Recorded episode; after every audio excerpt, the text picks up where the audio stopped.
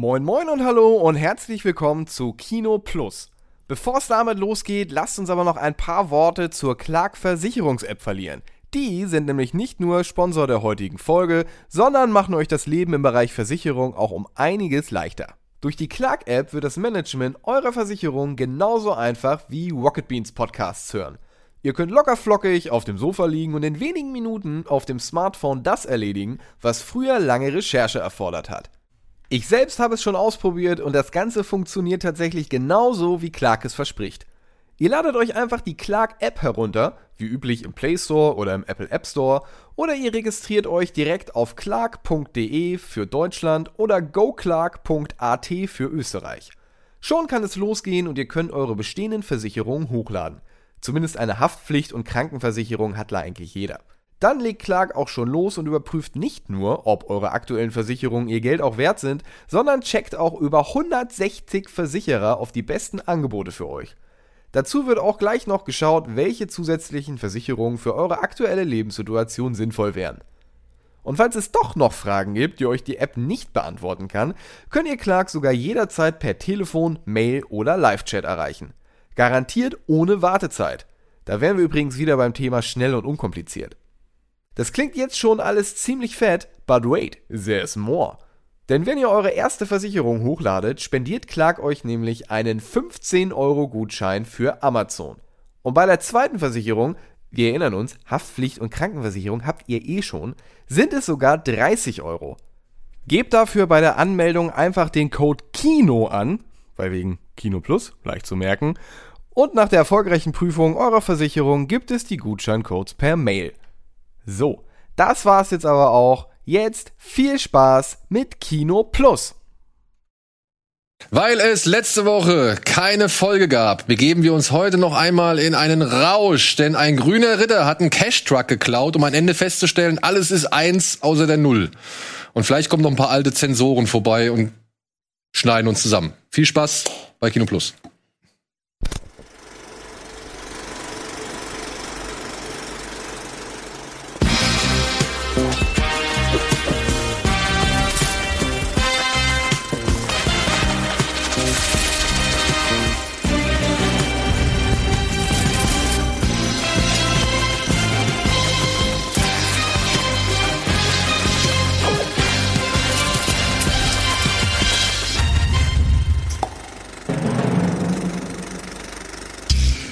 Schweine und Diamanten und taube Ohren nach diesem Intro, was hier im Studio wirklich brutal laut war. Das Plop war mein Trommelfell. Ja, genau. und damit heißen wir euch herzlich willkommen zu einer neuen Folge Kino Plus. Heute mit Antje am Apparat beziehungsweise am Bildschirm, Simon und Sandro und ich im Studio. Und wir haben einiges auf dem Zettel, denn wir wollen zum einen noch mal kurz über ein bisschen was von letzter Woche reden, aber vor allem über all das, was diese Woche noch am Start ist. Und das ist, glaube ich, echt eine Menge. Und wir haben nur einen Bruchteil davon ausgesucht, muss man dazu sagen. Also ich weiß nicht, Antje hat da, glaube ich, bestimmt wieder die genauen Zahlen im Kopf. Aber aus der Auswahl, also von unserer Auswahl, habe ich noch irgendwie drei rausgenommen, weil ich glaube, das hätten wir niemals geschafft. Und zu denen kommen noch mal mindestens zehn andere, die wir überhaupt gar nicht erst irgendwie in die engere Auswahl mitgenommen. Ich hoffe, Antje hat kein Problem damit, dass wir den Pferdefilm gekickt haben. Den Pferdeanimationsfilm Spirit. Ach so, es gibt sogar, dann habt ihr sogar zwei gekickt, weil letzte Woche ist Spirit gestartet, letzte Woche ist Spirit gestartet, der übrigens sehr nett ist, wenn ich das an dieser Stelle einmal kurz einbringen darf, dass überhaupt über ihn gesprochen wird. Und diese Woche startet Ostwind 5. Also ich sag mal so. Alter. Der große Orkan im Untertitel, ne? Fünf der große Orkan, ja. ja. Und auch das möchte ich kurz abhaken. Er ist okay. Damit wäre das, damit wäre das besprochen.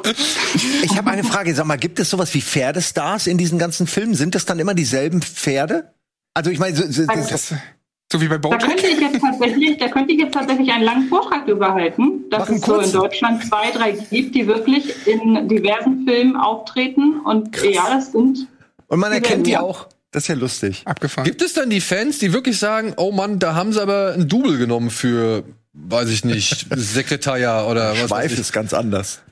Das wiederum weiß ich leider nicht. Okay. Also da bin ich ja selber nicht so hardcore-mäßig drauf. Aber ich weiß erkennst halt du- tatsächlich, Erkennst du die Pferde?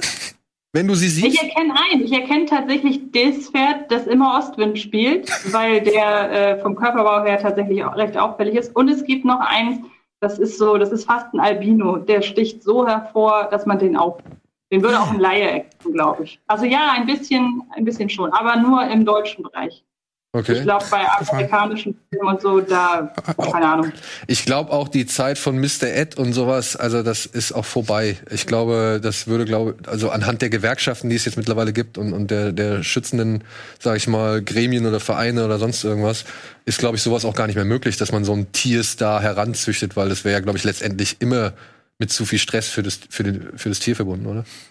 Da ist man ja sowieso sehr zurückhaltend mittlerweile. Ich erinnere da vor zwei, drei Jahren, das habt ihr bestimmt auch mitbekommen, im Zuge von Bailey, Bailey, oder ja. Bailey 2, weiß ich gerade nicht, aber da ging es ja auch irgendwie um eine Szene, wo ein Hund ins Wasser gezwungen wurde. Und äh, da gab es ja auch einen Riesenaufschrei von Tierschützern inklusive des typischen Boykottaufrufs und so weiter.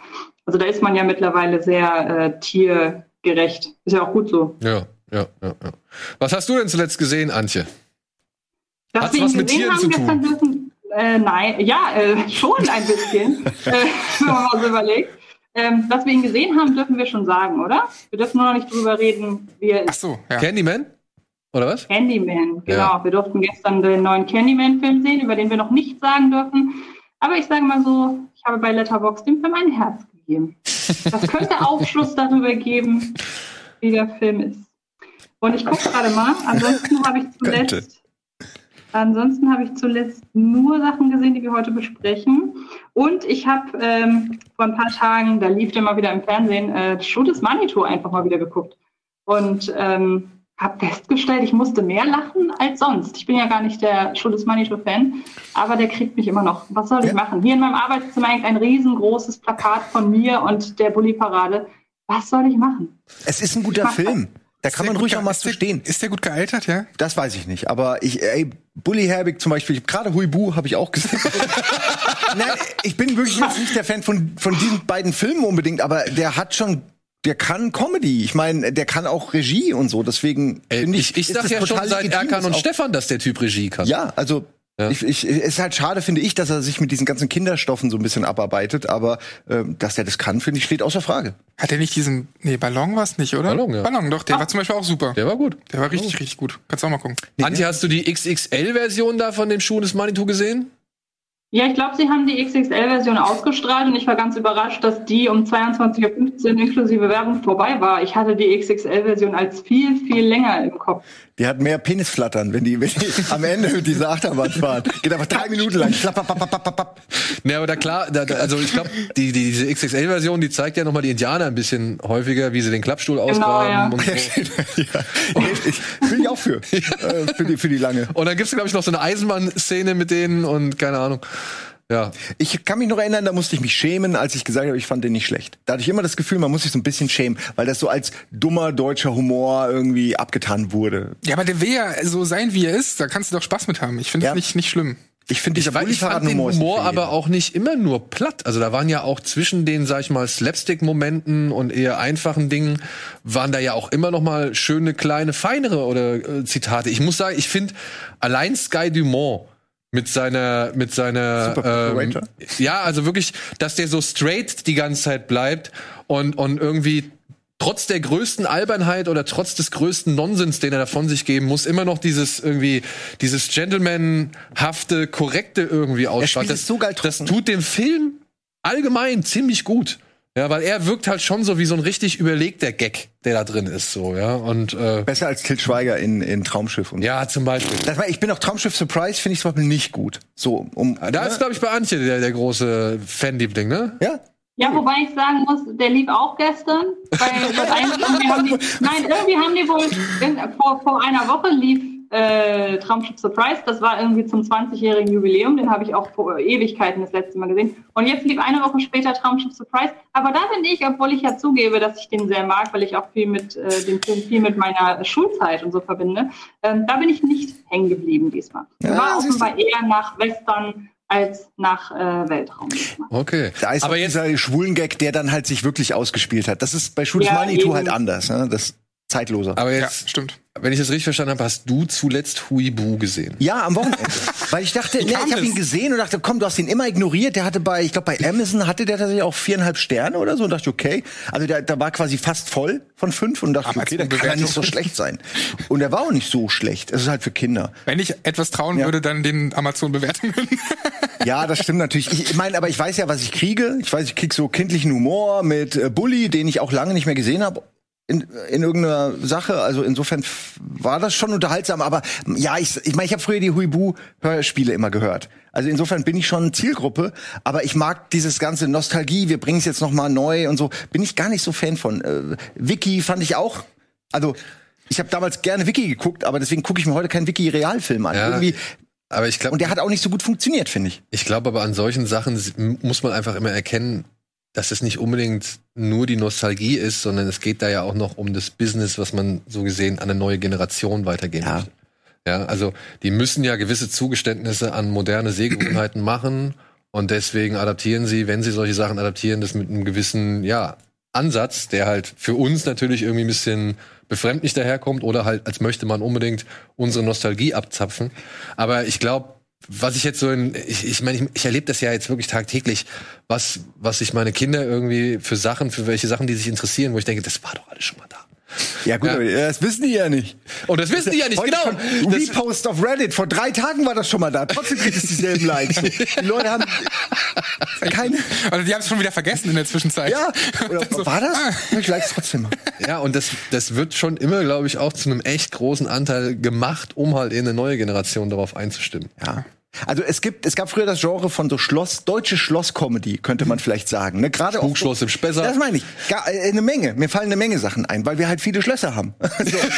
äh, insofern, die müssen alle instand gehalten werden. Da kannst du mal ein bisschen Geld einfordern. Ja. Insofern ähm, kann das ruhig weiter äh, an die nächste Generation weitergegeben werden. Weißt du, wer auch ein Schloss in Deutschland hatte? Äh, Nicolas Cage wahrscheinlich. Ne? Pick habe ich gesehen. Ja? Habe ich gesehen. Würde ich aber erstmal jetzt, ich wollte jetzt nicht Antje hier so äh, übergehen. Hast du Pick gesehen? Mit Nicolas Nee, Cage? nein, leider noch nicht. Oh. Leider noch nicht. Kannst du gucken. Ja, vor allen, Dingen, vor allen Dingen ist das auch mal wieder ein Film, den wollen hier im Haus zwei Leute gucken. Und äh, deshalb freue ich mich da schon drauf. Und ich habe auch nur Gutes von ihm bisher gehört und weiß auch, glaube ich, grob, dass es kein John Wick mit einem Schwein ist. Und deshalb weiß ich auch, denke ich mal, was ich erwarten muss. Ich Oder was ich eher, eher, was ich nicht erwarten muss, sagen wir so. Das ist lustig, weil ich, ich, ich habe diese Theorie, dass bei Pick unglaublich wichtig ist, mit welcher, äh, mit welcher Grundeinstellung du da reingehst. Weil ich hatte gehört, es ist John Wick mit einem Schwein, also genau das Gegenteil, was quasi gerade gesagt wurde. Und bin da so reingegangen und hab gedacht, okay, wann geht's jetzt los so ungefähr? Aber, aber der Film hat mich trotzdem total begeistert. Der ist echt gut. Und ist irgendwie ein richtig guter Nicolas Cage-Film, ohne dass er over the top ist. Aber äh, ich habe die ganze Zeit auf diese John Wick-Momente geachtet. Und ich wurde aber noch nie so positiv enttäuscht. So, dass es eben nicht das ist, was ich dachte. Ich frage mich, ob der für mich besser gewesen wäre, wenn ich eben anders reingegangen wäre. Oder ob er dann schlechter gewesen wäre. Aber ist ja ganz gut, dass er doch nicht John Pick heißt. John, Dann- Alter, Das wäre, das haben sich ja alle gefragt, warum das ähm, das nicht, das ist nicht die richtige Bacon. Stimmung. oder so. Aber der kommt ja dieses Jahr irgendwann noch ins äh, Kino regulär, ne? Ich weiß nicht, ob er nur aber ins Kino kommt, aber er kommt auf jeden Fall Oktober, November Ja, zu uns nach Deutschland so. Und ich kann eigentlich fast allem beipflichten, was Simon gesagt hat. Das ist so eine schöne. Ich, ich, ich habe es geschrieben. Ich weiß nicht, was besser ist. Äh, Nicolas Cage in einem ernsthaft guten Film zu sehen, ja, der halt wirklich überlegt ist und halt auch überlegt entschleunigt, überlegt wenig erzählt oder beziehungsweise über, überlegt nicht das erzählt, was man erwartet, oder halt Nicolas Cage ernsthaft gut spielen zu sehen. Weil es gibt in dem Film gibt Szenen und es Ey. war etwas, was ich halt wirklich lange nicht mehr für möglich gehalten habe. Da ist mir Nicolas Cage ans Herz gegangen. Also wirklich aufrichtig ans Herz. Nicht irgendwie ironisch oder sonst irgendwas. Ich fand das wirklich rührend, was da eben gerade oder, oder traurig, ja, was da was da eben gezeigt worden ist. Und da muss ich sagen, das hat mich schwer beeindruckt. Für einen Nicolas Cage-Film, für eine Nicolas Cage Performance. Und jetzt muss man mal ja sagen, der Typ hat ja halt wirklich dafür ge- lange gearbeitet, um die Meme-Machine zu sein, so, ne? Aber der war halt auch mal ein wirklich guter Schauspieler. Oder ein wirklich bemerkenswerter Schauspieler. Ja. Er hat nicht umsonst einen Oscar bekommen und ähm, der kann was. Und ich finde schön, dass der Film es schafft, dieses Können nochmal abzurufen, aber halt eben mit einem gealterten Nicolas Cage, also mit dem gealterten Können so. Er weiß auch jetzt, dass er, sag ich mal, bestimmt hier und da hätte viel, viel mehr aufdrehen können, viel, viel mehr machen können, aber er macht's nicht. Aber ich frage mich, warum der nicht geilere Rollen bekommt, weil ich würde schon noch sagen, dass der jemand ist, der zieht, weil jedes Mal, wenn Nicolas Cage da zu sehen ist, denke ich mir, ja, habe ich Bock drauf so. Aber irgendwie kriegt er ja zumindest die letzten Jahre jetzt nicht die besten Rollen, wo er dann eben mal glänzen könnte, wie bei Pick. Ja, äh, gut, er nimmt aber auch halt wirklich Schrottfilme an, das muss man Ja, dazu sagen. ja, aber vielleicht kriegt er ja nicht bessere Angebote, das meine ich. Ja, aber und dann stellt sich die Frage, bevor ich gar nichts mache, Braucht er halt das ich. Vielleicht hat er schlechtes Management. Zwischendurch brauchte er wirklich Geld. Das hat ihn natürlich dann das Image runtergezogen auch. Ich weiß es nicht. Ich frage mich auch gerade. Der ist nur ein Tarantino-Film davon entfernt, äh, wieder ein Superstar zu sein, sozu- sozusagen. das wäre eigentlich nochmal, ich meine, oh, das wäre eigentlich nochmal geil. Das wäre krass. Ich verstehe auch nicht zum Beispiel, warum Rob Zombie äh, niemals dran gedacht hat, nachdem er jetzt schon echt einige Sachen gemacht hat, hier diesen ähm, Trailer aus Grindhouse mit Nicolas Cage als Fu Manchu. Wie hieß der? ähm, irgendwas mit Werwolf auf die SS oder irgendwas. Ach ja, ja, Wer- ja, ja, Werewolf Nazis. Werwolf- oder ja, ja, irgendwie sowas, Werwolf- Werewolf Women of the SS. Werwolf Women auf die SS. Ja. Irgend sowas, ne? Ja, wir gucken gleich nochmal nach. Aber ähm, weil, weil Nicolas Cage war es, glaube ich, auch, der gesagt hat, davon existiert eigentlich ziemlich viel Material. ja, die haben ziemlich viel Die haben davon einfach weitergedreht. Ja, und äh, warum das halt nicht entstanden ist, weiß ich bis heute nicht. Ja, aber das Material war da. Und jetzt muss ich sagen, klar, jetzt kannst du irgendwie vielleicht weniger draus machen, als du es hättest. Zu einem, ah, Udo Kier war's, genau. Udo Kier war's. Udo Kier ist, taucht in den Trailer auch Ja, auf. als- Und der saß irgendwo bei Riverboat oder sonst irgendwas und meinte, ey, das war richtig lustig, gerade mit, mit Nicolas Cage als Fu Manchu und blas, was weiß ich. Und er versteht halt nicht, eigentlich müsste dann nur noch irgendwie, was weiß ich, eine halbe Stunde fertig gedreht werden und dann wäre das Thema im Das ist Kasten. voll traurig, glaube ich, wenn du so Spaß hattest beim Dreh, weißt, was gedreht wurde und nichts davon rauskommt und du kannst es nie zeigen. Machete hat's Bitter. auch geklappt. Ja. Obwohl, da muss ja auch noch ein dritter Teil her, ne? Machete Kills in Space, glaub Oh, stimmt. Den gibt's noch nicht, ne? Okay, ich kannte die Titel noch nicht, aber Da gab's aber einen Teaser oder so zumindest für. Naja, sie haben es im, im, im Machete Kills, haben sie es nochmal angekündigt. ich habe Angekündigt. ist das ihr ideale Crossover. Machete versus Jason in Space. Aber na, oder nicht? Beide haben so so eine lange Machetenklinge. Da kannst du so richtig das Problem ist, der eine kann sterben, der andere halt nicht, ne? Hast du Machete schon mal sterben sehen? Nee. Ja, bis dahin würde ich sagen, unklar. Okay. Das ist noch nie unbestätigt. Das wäre ein geiles Crossover. So, Ja, ja, vielleicht auch nicht, aber- schnell, was hast du noch zuletzt gesehen, bevor wir uns hier wieder Ich verquatschen? habe zuletzt ähm, gestern noch Bang Boom Bang noch mal geschaut und Ja, ich, ich lag im Bett schon und war eigentlich bereit, dann nach der Hälfte irgendwie dann mal zu pennen, aber hab den dann durchgeguckt und der hat mich so richtig wachgerüttelt, weil ich den noch mal viel viel lustiger fand als in der Vergangenheit. Und ähm, der Grund war, dass Daniel und ich ja noch äh, mit Peter Torwart sprechen dürfen im Zuge von Blood Red Sky, über den wir nachher auch noch sprechen und das wird dann die Tage online gehen und da freue ich mich auch schon drauf, dass wir den mal sprechen dürfen. Jo, ich auch. Also wirklich, Bang Boom Bang, mega guter Film. Und ich habe eigentlich gedacht, dass der irgendwie schlecht gealtert wäre oder so, aber das funktioniert alles immer noch. Und ich habe mich kaputt gelacht. Also Mhm. sau, sau gut. Ralf Richter war nie besser. Das stimmt, das ist wirklich Paraderolle und das kann man nicht mehr erreichen, weil es schon 100 von 100 ist. Wirklich, diese ganzen Sprüche und Szenen, die dir sofort wieder in den Kopf flashen, wenn du das. Ich weiß nicht, Antje, hast du den gesehen? Bang Bang? Ja, ich wollte gerade bei Letterbox gucken, ist noch gar nicht so lange her. Irgendwie vor vier, fünf Monaten das erste Mal. Das Äh, erste ich musste Mal. grad, ja, ich musste gerade noch einmal gucken, ob der das ist, weil ich habe den leider nicht gut in Erinnerung. Ich, finde nämlich, also ich, kann mir, ich kann mir vorstellen, dass der zum Zeitpunkt seiner Veröffentlichung wirklich äh, super ankam und alles. Ich finde, er ist nicht so gut gealtert, dann, also nach dem, was ich beurteilen kann. Und ähm, das, was ihr zum Beispiel dann halt abkultet oder auch völlig fein ist, das nervt mich. Also ich mochte zum Beispiel die Figur von Ralf Richter überhaupt nicht. Und ich habe da keine Verbindung zu und gar nicht zu der ganzen, zum ganzen Milieu nicht. Deshalb bin ich da leider raus. Tut mir leid. Wir trocknen kurz unsere Tränen und kehren nach einer kurzen Unterbrechung zurück ins Studio.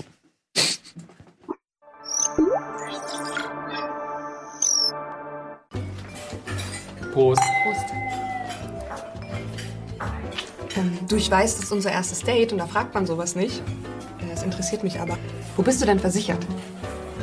Wie bitte? Na, welche Versicherung du hast? Keine Ahnung. Also habe ich längst den Überblick verloren. Du hast mir doch gerade detailliert erklärt, wie du deinen Gegner bei League of Legends besiegt hast. Ja, also wie gesagt, ne, nach dem Babysit von unserem Jungler auf meiner Lane, da war ich schon ganz schön gefeedet, du. Da ist der Nexus freiwillig zersprungen, das kann ich dir verraten. Und bei FIFA kennst du den Wert jedes Spielers. Ja gut, mit Marco Reus bei einem Konter, der hat halt nur so eine 76er Wertung beim Antritt und mit einer 74er Sprintgeschwindigkeit, da kommst du nicht weit gegen so einen Davies mit einem 96er Pace oder so. Meine Herren, du. Und Versicherungen sind dir zu kompliziert. Ja, wer soll denn da den Überblick behalten? Du, sorry, das wird mit uns beiden nix. Lad dir mal die Clark-App runter, trag deine Versicherung ein, dann passiert dir sowas Peinliches auch nicht mehr beim ersten Date. Ciao.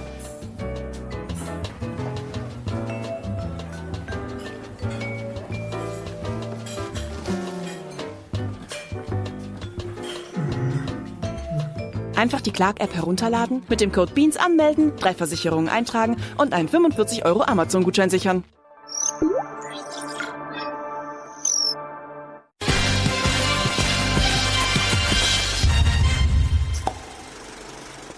Hallo und willkommen zurück zur aktuellen Ausgabe Kino Plus mit Antje, Simon, Sandro und mir. Wir waren gerade dabei, dass äh, Antje unsere Jugend zerstört hat. Und Am 20. Juni 2020 habe ich den geguckt. Ich habe zwar- gerade extra nochmal nachgesehen. Ja, wird aber Zeit für einen Rewatch. Ist jetzt fast schon wieder ein Jahr her. guck noch mal rein, guck noch. vielleicht siehst du es jetzt entspannter. Ja? Und vor allem, ich habe auch gerade gesehen, ich habe ihm drei Sterne bei Letterboxd gegeben. Ah, immerhin. Immerhin. Also so extrem schlecht kann ich ihn doch nicht gefunden haben. Immerhin, dann war es vielleicht doch die der Krebs und Alexandra. Wie heißt sie? Wirklich.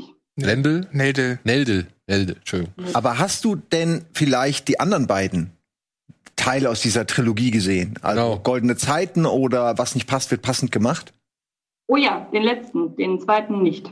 Was nicht fast mit passend Ja, gemacht das war der zweite dann, der Trilogie. Oder? Und Was drittes nicht war Goldene passend, Zeiten. passend gemacht ist der zweite. Ja. Und dann kommt Goldene Zeiten. Da haben sie sogar eine Serie zugemacht, ne? Zu dem, was nicht passt, wird passend Genau. gemacht. Hat, hat deiner mal reingesehen? Ja, ein War das cool? Oder? Nö. Nee, okay. Schade, aber es bietet sich, finde ich, Also- super an für eine Serie. Ähm, das war dann halt diese typische RTL-Comedy, Ah, ja. sowas wie Ritas Welt und, das, und die Camper und so. Also, Ah, nee, das also so auf dem Humorlevel hat sich das für mich eingeordnet und das war dann nicht mehr so mein Ding. Also ich mochte den Film auch. Ich mochte den Film wirklich. Aber ja, die Serie Er ist konnte ich nicht mehr. nicht. nicht mehr derselbe Autor, ne? Da hast du wahrscheinlich Vermutlich, ja. andere Leute, die damit was machen sollen. Und wie fandst du, ähm, was nicht passt, wird passend gemacht, Antje? Wie viel Sterne Das hat der? weiß ich nun wirklich nicht mehr. Das ist weit vor dem 20. Juni 2020 gewesen. Gut, aber dafür weißt du ja, was heute am 29. Juni, nee, Juli, oder? Ja, 2021 im Kino kommt, oder? Ja, Gut. könnte ich dir jetzt aufzählen, aber das macht wahrscheinlich jetzt der Supercard auch selber. Ach nee, warte mal. Kurz bevor wir darauf eingehen, wollte Sandro noch was verlieren, was er nämlich gesehen hat, worauf ich nämlich auch gespannt bin. Deswegen interessiert mich doch dann schon mal ein Kurzeindruck von Sandro Genau. zu. The Long, also Batman, The Long Halloween Part 1. Denn sie haben das wieder aufgeteilt, so wie auch Dark Knight Returns, den hatten sie auch in zwei Teile rausgehauen. Und das ist tatsächlich ein Werk, was unter anderem Christopher Nolan genannt hat als eines der, eines der großen Inspirationen zur Dark Knight Trilogie. Und darin geht es eigentlich darum, dass Falcone natürlich wieder am, am Wüten ist mit seiner äh, Mafia-Gang und Gordon, Batman und halt Harvey Dent als Staatsanwalt wollen ihn aufhalten. Und währenddessen will natürlich Falcone auch Bruce Wayne anheuern. Das ist aber gar nicht das eigentliche Problem, sondern das eigentliche Problem ist, dass irgendwann ein, ein äh, Typ auftaucht, der einen nach dem anderen tötet, unter anderem auch die Falcone Gang, weswegen Falcone damit nichts zu tun haben kann. Und der wird äh, Holiday genannt. Und das Ganze erstreckt sich über Thanksgiving, ähm, Halloween und Weihnachten dann auch noch. Und man weiß halt nicht, wer ist dieser Typ eigentlich. Und das Ganze ist inspiriert oder ist ähm, dargestellt, inszeniert als Film noir. Auch bisschen so mh, Gangsterfilme aus den 30ern, 40ern. Also es ist ein ganz auch ruhiges Pacing und da läuft auch kaum Musik. Das fand ich total erst seltsam und dann aber cool, dass sie in den Action-Szenen wirklich mal oder in den Verfolgungsjagden keine Musik hatten, sondern es einfach so haben stehen lassen und bildlich ist es auch alles schön, weil es so harte Ränder hat und sowas alles. Und ich bin super interessant, wie es da interessiert daran, wie es weitergeht, weil ich den Comic auch gar nicht kenne. Aber immer wieder gesagt wird, dass der halt wahnsinnig gut ist und Ey, das ist auch absolut nichts für Kinder, ne? Also ich habe ein paar von diesen DC Animated Movies gesehen und die meisten sind halt echt fucking hart und brutal und auch Batman haut teilt da richtig aus. Und ähm, diesen Ansatz mag ich eigentlich ganz gern. Und wer halt das ganze Zack Snyder Zeug oder so nicht äh, mehr sehen kann oder generell das DCEU, dem sei das teilweise ans Herz gelegt. Da gibt's immer mal wieder Graupen, also es ist so ein bisschen Hit and Miss, finde ich. Aber sowas wie ähm, Under the Red Hood, Year One, äh, Dark Knight Returns war richtig, richtig Ja, gut. Kann ich auch alle drei auch nochmal mitempfehlen, so, Voll. wenn du sagst. The Killing Joke haben sie ein bisschen verkackt, meiner Meinung nach. Haben sie verkackt? Weil sie da auch mehr dazu gepackt haben. Ich habe es aber trotzdem gern gesehen, aber ich habe Gern auch gesehen habe ich es auch, aber bis verkackt aufs haben sie es. Ende und so, ja, sie haben es ein bisschen verkackt. Stimmt. Habt ihr, ich finde es auch ganz kreativ, was die da machen, weil habt ihr mal Batman Ninja gesehen Ja. zum Beispiel? Nee, Ich, ich meine, Mein, Mein ja, Herz das ist mir schlägt zu blöd. Batman Ninja. ja, siehst du, das, das ist, da sitzt nicht Das alles. kann ich mir nicht Aber- das ist mir zu dumm. Ey, aber dann, wenn ihr das so dumm ist, dann bitte, bitte, bitte, bitte, riskier einen Blick in Batman vs. Ninja Turtles. ja, ja, ja, wirklich, wirklich, wirklich. Antje, wusstest du, dass sowas existiert? Ja, ich glaube aber auch nur, weil Schröck das irgendwann schon mal erwähnt hat. Ey, wirklich, der ist, der ist wirklich gut. Der ist wirklich okay, gut. ich Und ich finde es geil, dass die sowas machen. Es gibt sogar Soul of the Dragon, was so an Bruce Lee und so orientiert ist. Also mit dem Batman-Kram und so machen die da wirklich abgefahrenes Zeug. Na gut, ich, ich bin nicht dagegen, ne? Ich bin alle für alles mit Batman. Was mir in der Recherche aufgefallen ist, bei DC geht's nur kompliziert, ne? Diese Animated Movies sind ja gar nicht alle in einem Kanon, sondern es gibt das DC Animated Universe, DC Animated Movie Universe und das DC Universe Animated Original Movies. Das ist jetzt aber auch langsam dämlich. Kann ich nicht erklären, was was ist, aber das sind drei unterschiedliche Sachen, wo ich Ey. dachte, das ist eigentlich alles eins. I DC, Alter. don't fucking care. Ja, wirklich, es Ja. ist mir sowas von egal, solange da halt halbwegs vernünftige Filme rauskommen, so. Ich mag, ich wirklich, ich hab Spaß mit Batman Ninja, auch wenn es wirklich total übertriebene, sag ich mal, over-the-top-Nonsens ist. Aber ich guck mir auch sowas wie hier Gotham by Gaslight gerne an und so Sachen. Also, das sind wirklich äh, schöne Geschichten und die halt spielen mit dem Thema. Und ich weiß ja, dass das immer nur eine Variation von irgendwas ist, so dementsprechend fine by me. Kann gerne immer wieder weiter irgendwas kommen. Ich mag die Idee, Und dass Dark Knight sie- Returns war super. Ja, Mann. Da stimme ich dir zu. Ich mag die Idee, dass Sieben, es gibt so eine Theorie, dass Sieben in, in Gotham eigentlich spielt. Also, dass quasi das so bisschen, die irgendwie die Stadt, so ein bisschen die Vorgeschichte der Stadt ist. Was ich irgendwie nehme ich als Kopfkanon total so hin. Passt Schön, irgendwie. wusste ich noch gar Weil Es nicht. regnet auch immer, es ist immer eklig, alles ist schmuddelig, nichts davon ist irgendwie Hochglanz, so. Und Ja, Antje, das wäre ja vielleicht was für euch, hä? Ist, Inwiefern? Ach so, ah ja, ich weiß. spielt möchtest, sieben äh, tatsächlich in Gotham? Darf ich kurz Werbung machen? Mach Ja, klar. Ja. Denn seit äh, letzter Woche existiert ein neuer Podcast mit dem Titel Film gedacht. Und das, was Schröck gerade meinte, ist dann auch das Thema. In jeder Ausgabe nehmen wir uns irgendeine Theorie oder irgendeine Legende vor, wie zum Beispiel Hm, diese. Woche. Diese Woche klären wir in unter 30 Minuten endgültig die Frage, ob alle Pixar-Filme im selben Universum spielen. Und wir klären die Frage wirklich. Also es ist wirklich, das ist die Antwort in diesem Podcast. Investigativ. Letzte Woche, und letzte Woche haben wir äh, eineinhalb Stunden wiederum über ganz viele Mythen und Legenden aus Tenet gesprochen. Finde ich Und super. gestern war ich bei, waren wir bei, äh, das möchte ich auch noch kurz erwähnen, das ist sowieso bald wieder Geschichte. Gestern waren wir in den äh, Spotify-Charts ein, eine Platzierung über Kino Plus. Das äh, fand ich sehr lustig. Auch hat mir auch ein bisschen geschämt. Aber das wird sowieso wieder anders sein, weil das war ja in einer Woche, wo kein Kino oder wo es, es keine neue Kino Plus Ausgabe gab. Von daher. Aber ich habe das, ich habe das fotografiert. Da habe ich es immer vor Augen. Es hängt bald an der Wand. Ja, genau. Also ich werde es auf jeden Fall supporten und mir auch anhören, weil ich mag, ich liebe diese Theorien. Ich, ich hab, folge all diesen ganzen Kanälen, die solche Theorien und das ist meistens natürlich Quatsch, aber es passt oft so wahnsinnig gut zusammen. Gibt auch ein gutes Subreddit dazu. Movie Theories oder so ein Zeug. Ja, genau, so Irgendwie, heißt das. Also es gibt ja gibt ganz viel. Insofern will ich jetzt keine Konkurrenz bewerben, sondern einfach nur sagen, dann guck doch mal, hört doch mal da rein. Ich werde es auf jeden Fall machen, wenn mir Cool. mal einer einen Link schickt. Nein, ich finde, es. ich finde. es. Schickt Simon bitte einen Link über Twitter. Alle. Alle. Nein, nein, mach das Jetzt gleich. Äh, Ja. ja. Aber gut, macht immerhin Werbung dann. Ist auch. Genau, genau. So, wir machen jetzt auch Werbung für ein paar Filme und für ein paar andere Filme machen wir weniger Werbung, aber immerhin bleibt's Werbung. Hier sind die Kinostarts der Woche.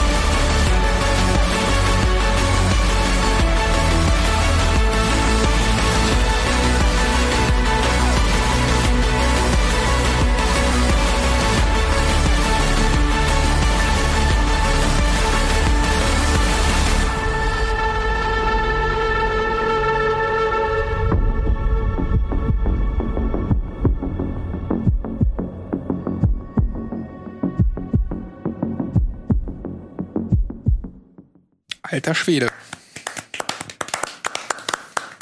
Immer gut. Wer war das? Von wem kam das? Thomas. Thomas. Thomas, Killer. Alter, alter, alter. Wirklich. Sehr fein. Sehr feine Arbeit. Ja, womit fangen wir an? Vielleicht fangen wir am besten mit dem Film an, der schon letzte Woche gestartet ist. Wir wollen euch, glaube ich, nochmal darauf hinweisen, denn ich glaube, es gibt hier in diesem Raum und halt auch am Bildschirm niemanden, der diesen Film nicht empfehlen würde. Ich, du hast ihn jetzt gerade frisch gesehen. Es geht um Der Rausch von Thomas Winterberg. Wir haben schon diverse Male darüber gesprochen. Es geht um vier Lehrer, die ihren Alkoholpegel auf 0,5 pro Tag bringen, weil sie nach einer Theorie eines äh, dänischen Philosophen Skaderud gehört haben, dass man dadurch einfach zum besseren Menschen wird. Und naja, das geht nicht ganz auf, der Plan. Und deswegen, ja. hat Thomas Winterberg diesen Film daraus gemacht um so ein bisschen die Situation in seinem Land aufzugreifen, aber vielleicht auch allen anderen Menschen da draußen, sag ich mal, einen Film mitzugeben, der halt zeigt, wie schwierig der Umgang mit Alkohol ist, aber dass es eigentlich gar nicht in diesem Film unbedingt nur darum geht.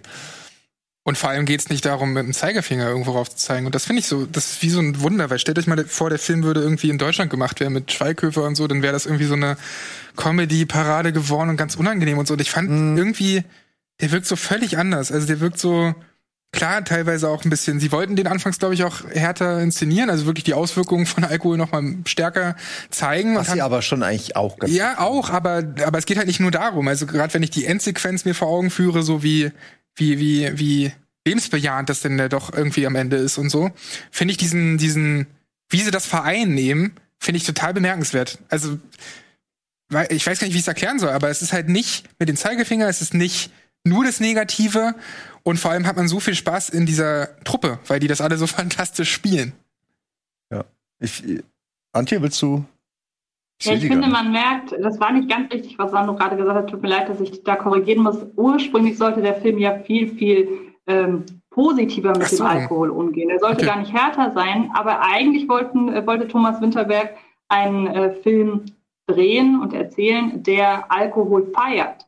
Und dann kam aber im Vorfeld, also im Laufe der Vorproduktion, ähm, ist seine Tochter gestorben bei einem, äh, bei einem Autounfall, die auch eine der Rollen spielen sollte in Der Rausch. Krass. Und das hat ihn erstmal in eine tiefe Depression gestürzt natürlich und hat ihm das Skript komplett umschreiben lassen.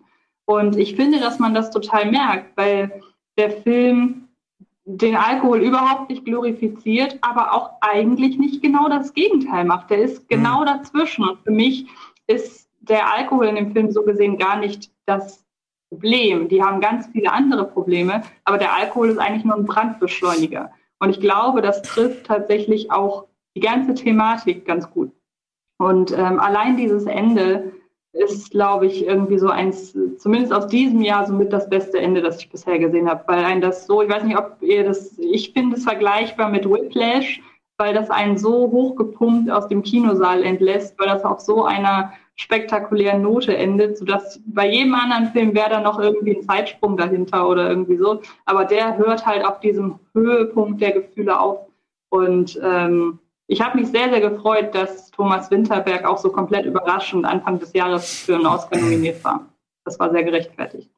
Das war doch auch der Moment auf der Bühne, der Gänsehaut-Moment, oder? Wo er Also er hat meiner Ansicht nach bei der Oscarverleihung die meisten Emotionen Ja. hervorgerufen. Hat er nämlich tatsächlich über seine Tochter Ey. gesprochen und in den Himmel geschaut Ja. und so. Also die Geschichte kannte ich noch nicht, die Backstory sozusagen, die macht das Ganze ja nochmal, transportiert das ja wirklich nochmal auf eine ganz andere Ebene. Ich fand den Film gut. Ich muss dazu sagen, ich bin, ich bin heute Morgen am Wecker gestellt, um 10 Uhr aufzustehen, damit ich den noch gucken kann, bevor ich hierher komme. Und habe aber dieses krasse Ende scheinbar noch nicht gesehen. Mir fehlen wirklich 10 Minuten oder so. Aber ich habe schon recht viel natürlich gesehen bis dahin. Und was mir gefallen hat, war, was ihr schon gesagt habt, dass der Alkohol nicht verherrlicht wird, aber auch die, es wird alles auch positiv und negativ gezeigt. Es ist mehr wie so ein Rausch, dieser ganze Film, wie ein Abend, wo es dann geil ist und du denkst, oh, es ist schon, Alkohol ist schon eine geile Sache, es macht Spaß, alle sind aus, also man tanzt und so. Was wollen die denn alle so? Und dann geht's halt, dann ist der Tag danach und du hast, du fühlst dich auch so beim Gucken, ne? Die, dieser Kater, den die haben, so, oh Gott. Und ich kann das alles sehr gut nachfühlen irgendwie. Äh, Und äh, da finde ich, ist der Film zie- ziemlich stark, weil er das ohne eine richtige Bewertung eigentlich zeigt. Er zeigt so, wie halt Leute dann so sind, zeigt aber auch, was es für Auswirkungen haben kann. Ich weiß, wie gesagt, nicht, was die letzten äh, Minuten noch passiert, aber äh, was ihr gesagt habt, würde ich auch bestätigen, dass eigentlich die Leute, die Darsteller, die Figuren andere Probleme haben, die nur äh, quasi äh, an, ans, ans Licht treten durch, durch diesen Alkoholkonsum. Also ich fand das irgendwie äh, super interessant. Ich verstehe nur auch noch nicht so ganz genau, was jetzt eigentlich die Aussage des Filmes ist und frage mich aber auch, muss er denn eine Aussage haben? Ja, das ist, das ist, glaube ich, so ein großes Thema. Ich habe viele, auch bei uns im Forum, haben, haben einige Leute geschrieben, ja, okay, also ich sehe das alles, das ist cool und, und die spielen ist alles toll, aber was will mir der Film letztendlich sagen? Und ich glaube, das ist so die große Falle, in die man da, glaube ich, reintappt, weil ich glaube, auch Thomas Winterberg hat keine Lösung für das Problem Alkohol oder für die, für die Situation Alkohol in seinem Land. Er sagt halt nur, oder das, was ich, das finde ich mit einer der stärksten Aspekte im Film, oder einer der stärksten Aspekte am Film, dass der Film immer wieder zeigt, wie schmal der Grad ist, ab wann es cool ist oder wo es okay ist oder legitim oder gesellschaftlich sogar ja verpflichtend bis hin zu akzeptiert oder oder Und dieses Komm ein, trinkst du mit. So Genau, Geschichte. ne, Ja, wo ja. das halt alles noch okay ist und wie schmal der Grad ist, ab dem das halt schon wieder dann auf die andere Seite kippt und wo du plötzlich der Asoziale bist, der der Typ, der vor dem Haus liegt und von seinen Kindern aufgefunden wird mit Schrammen im Gesicht, der halt im Unterricht irgendwie hin und her wankt, der der der, der irgendwie beim Entschuldigung, das ist mein Haustür. Tut mir leid. Das, wir haben einen Sponsor irgendwie, äh, äh, Wodka-Sponsor, der gerade anruft. Das war der Alkoholalarm. Das Problem ist, ich kann überhaupt nicht sagen, wer das ist. Ich weiß überhaupt nicht, ob das wichtig ist oder nicht, aber ich würde, glaube ich, mal gucken. Ja, mach ich habe mal, geh mal an die Tür. ja ich hab ja alles durchgehend gesagt. Geh mal an die Tür. So, ja, nee, also wie schmal dieser Grad ist, ne, auf welcher Seite man noch irgendwie der, der gute Alkoholiker ist und dann auf welcher man halt der böse Alkoholiker ist und in welche Situation du auch immer wieder kommst, wo gesellschaftliches Trinken oder ja, Trinken an sich ein gesellschaftlicher Bestandteil ist so, ja, und du halt dann da irgendwie zum Außenseiter gemacht wirst, weil du halt eben vielleicht eben nicht mehr trinken möchtest, weil du gemerkt hast, hm, trinke ich zu viel, ist es nicht gut für mich.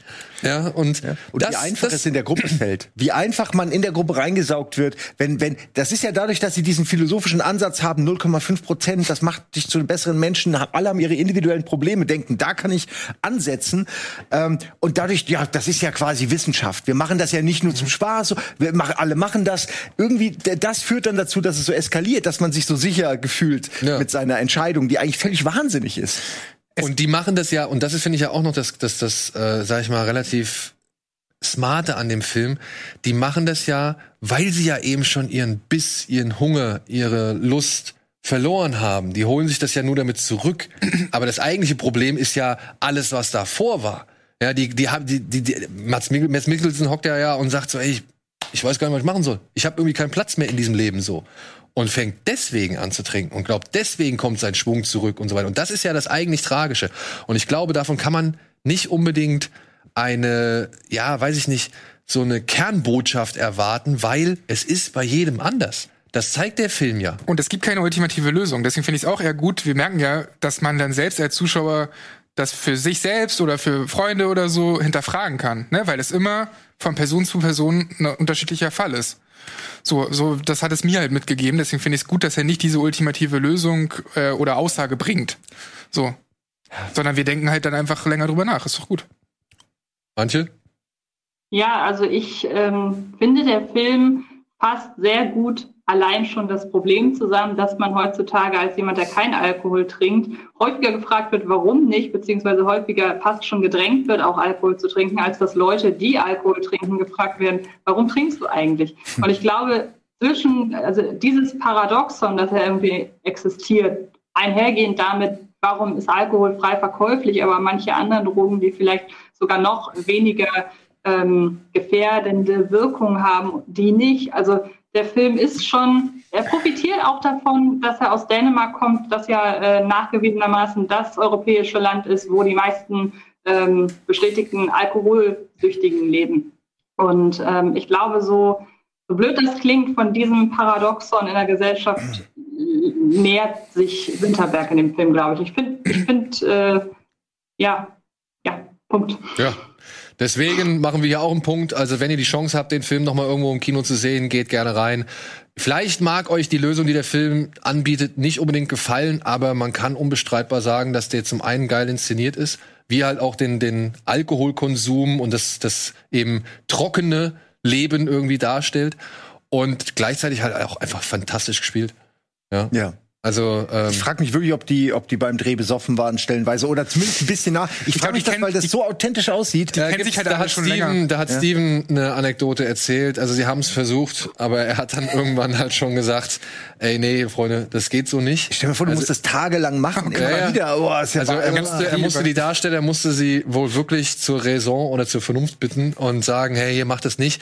Und was haben sie gemacht? Sie haben sich dann Videos von russischen Alpmarathons angeguckt, um dann halt irgendwie genau das nachzumachen und nachmachen zu können, was man halt unter so einem harten Alkoholkonsum irgendwie macht. Allein, dass es das gibt, Ja. Videos von russischen Alk-Marathon. Ich wusste nicht. Ist das bei Olympia? Ist das eine der? Bald zu Bald. Olympia. Aber das hat sicherlich auch geholfen, dass die sich alle ja wohl auch schon länger kennen. Ja. und So, ne? Das merkst du, finde ich auch total. Ja, aber du, ich habe das Gefühl, du siehst halt so, die Haut sieht so aus, wie man nach, nach fünf Stunden Saufen aussieht. Es ist auch die Augen und irgendwie die Maske oder was auch immer, sie verhalten sich so gut. Dieses Rumgetorkel, alter Falter. Wie gut sie das machen. Also ich war wirklich beeindruckt. Ich wüsste nicht, wie ich jetzt einen Betrunkenen spielen sollte. Wahrscheinlich würde ich es dann halt wie in, wie in einer Müsst Comedy halt machen. erstmal zehn Stunden Alpmarathon angucken. Ja, Mike, genau. Man müsste sich wahrscheinlich selbst erstmal betrinken, filmen oder so und dann gucken, wie man eigentlich so ist. Gab ja nicht. Weil man hält sich ja für souverän. Was? Ich weiß nicht, wovon du redest. Ich weiß auch nicht. Was, Simon hat mal Alkohol getrunken. Ja, es gab ein, ein, wir haben hier unten eine Klingel an der Tür, die jedes Mal ein Foto macht, wenn du klingelst.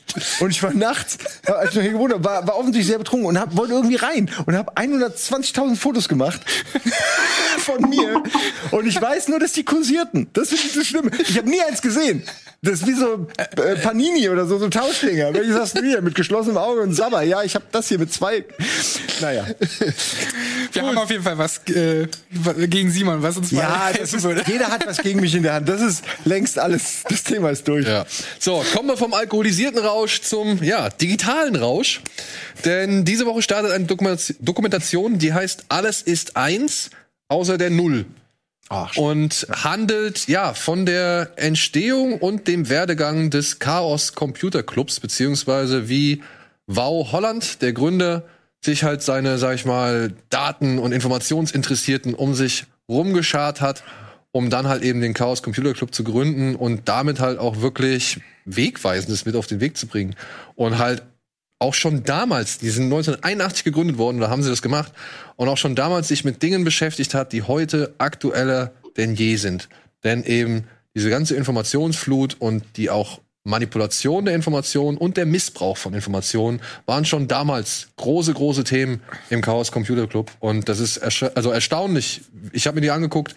Es ist erstaunlich, wie aktuell dieses Thema ist oder die Themen sind, die sie da behandeln. Und was da in den 80ern schon gesagt wird, ne? Also dass äh, 1984 schon von dieser Abhängigkeit vom Internet gesprochen wird oder dass äh, Wow Holland 1988 schon von Social Hacking spricht, was mir erst seit dem letzten Jahr oder so ein Begriff ist, durch Mr. Robot unter anderem. Das fand ich super krass und ich muss sagen, ich kannte zwar schon relativ viele Aussagen und Auszüge, weil mehr oder weniger reiht die halt so TV-Ausschnitt an TV-Ausschnitt au- aneinander. Es ist zum Beispiel auch David Bowie zu, zu sehen von 1999, wo er halt übers Internet spricht und wie das Internet alles verändern wird und so, also auch ja, sehr on point so, was es angeht. Aber sie ist mir ein bisschen, so spannend das Thema auch ist, ein bisschen zu trocken inszeniert, weil es eben einen relativ trockenen Sprecher gibt und weil es nur so eine Aneinanderreihung von, von Bildern ist, die man vielleicht teilweise schon gesehen hat. Das hat mich auch gestört. Da fehlt mir ein bisschen der rote Faden. Also es ist ein roter Faden, weil er chronologisch ist, aber es ist irgendwie, du weißt nicht so ganz, ähm, man hätte es, glaube ich, noch mehr rauskristallisieren können, gerade worum es geht, was wir ja hier merken, dass das alles nah an der Realität ist. Aber da hätte man, glaube ich, noch einen Schritt weitergehen können und das noch mehr rausarbeiten. Ähm, aber ich habe das gerne durchgeguckt. Also es war ein bisschen zu lang, aber ich habe sehr gerne geguckt. Ich wusste vieles davon noch nicht, obwohl ich auch ein bisschen was wusste, aber so die ganze Geschichte definitiv nicht. Nicht auch nicht, dass es auch so ein soziales Ding einfach war, ne? Also dass irgendwie dieses soziale miteinander rumhängen und so ja auch zumindest anfangs sehr viel mehr im Fokus war als das eigentlich technische und so. Über den Teletext da die Post hacken. Ja. Alter, ja, also wirklich die, die, äh, das Geld abholen. So. auch wie, ja, auch wie damals, wie, wie blöd damals Sachen verschlüsselt waren, so mit irgendwie dem, Ja, dem Standardpasswort noch. Und, und du denkst dir echt, das kann doch nicht wahr sein. Und dann auch diese Reaktion darauf, ja, wir haben das Passwort geändert. Ja, genau. Jetzt ist so, jetzt ist safe. Jetzt ist es safe. Antje, hast du auch äh, die Doku sehen können? Ja, also auf der einen Seite bin ich tatsächlich auch nicht so der Fan von den Dokus, wo einfach nur äh, bereits existentes Material entsprechend aneinandergereiht und dann von einem äh, Off-Kommentator irgendwie eingeordnet wird. Auf der anderen Seite finde ich aber gerade dadurch, dass man sehr krass sieht, wie aktuell die immer noch ist, obwohl das Material ja eigentlich wesentlich älter ist. Also ich glaube, oder zum Teil. Also ich glaube, das wäre, das ist ein, ein, eine eine Aussage, die nur durch die Inszenierung irgendwie entstehen kann oder eine Wahrnehmung. Und deshalb hat man eigentlich ja fast sogar den richtigen Ansatz gewählt, auch wenn er mir persönlich nicht so zusagt. Aber ich glaube, dadurch wird die Botschaft, Message, wie auch immer man es nennen will, noch ein bisschen mehr verstärkt. Ja, ich muss sagen, ich fand eigentlich alles, was vor der Gegenwart spielt, so gesehen, fand ich äh, viel, viel interessanter, hat mich mehr interessiert, hätte ich gerne noch mehr, weil auch man, ey wirklich, ne, wir kennen die Geschichten, wir kennen die Geschichten von Tron. Ich habe auch äh, 23 rauf und runter geguckt und Karl Koch, ja, also von Tron und Karl Koch. Also man, das war ja schon irgendwie Teil der Popkultur. Ich weiß nicht, wie oft ich 23 damals gesehen habe, weil ich das ungeheuer geil fand. Ich habe Offenbarung 23, das Hörspiel, rauf und runter gehört, weil das, da wurde ja auch diese Tron-Geschichte verarbeitet und so. Und da kamen ja auch die ganzen Illuminati und Verschwörungstheorien, so Geschichten alle mit eingeflossen.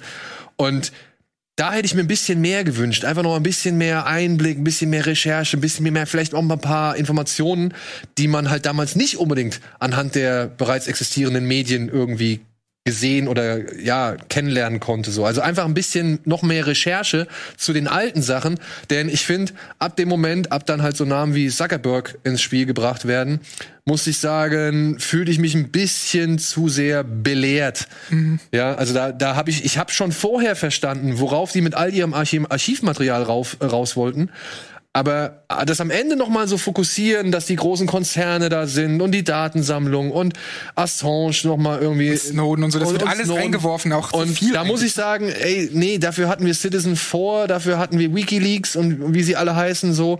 Ähm, das brauche ich da jetzt nicht in der Dokumentation. Ich fand, das war verschwendete Zeit.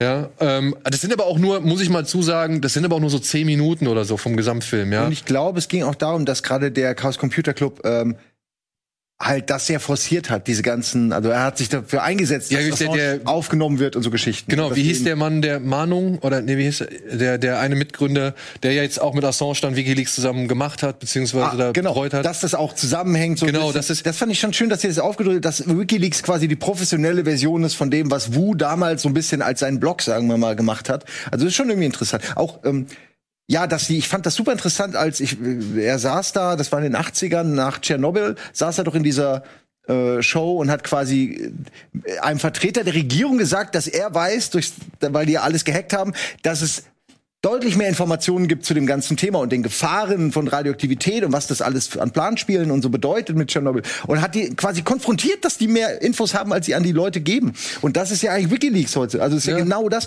Und er hat das nur eigentlich fand ich das mega faszinierend, dass der das, dass die darüber wirklich geredet haben in der Talkshow. Äh, und heute guckst du dir das an und dann denke ich mir, krass, die haben wirklich mehr Infos gehabt und haben den Leuten gesagt, 30 Kilometer, keine Sorge. Und wussten, Zieht dass die vergiftet werden. Also die wussten nicht genau und in welchem Grad, aber die wussten, dass das nicht stimmt, was sie ja. sagen.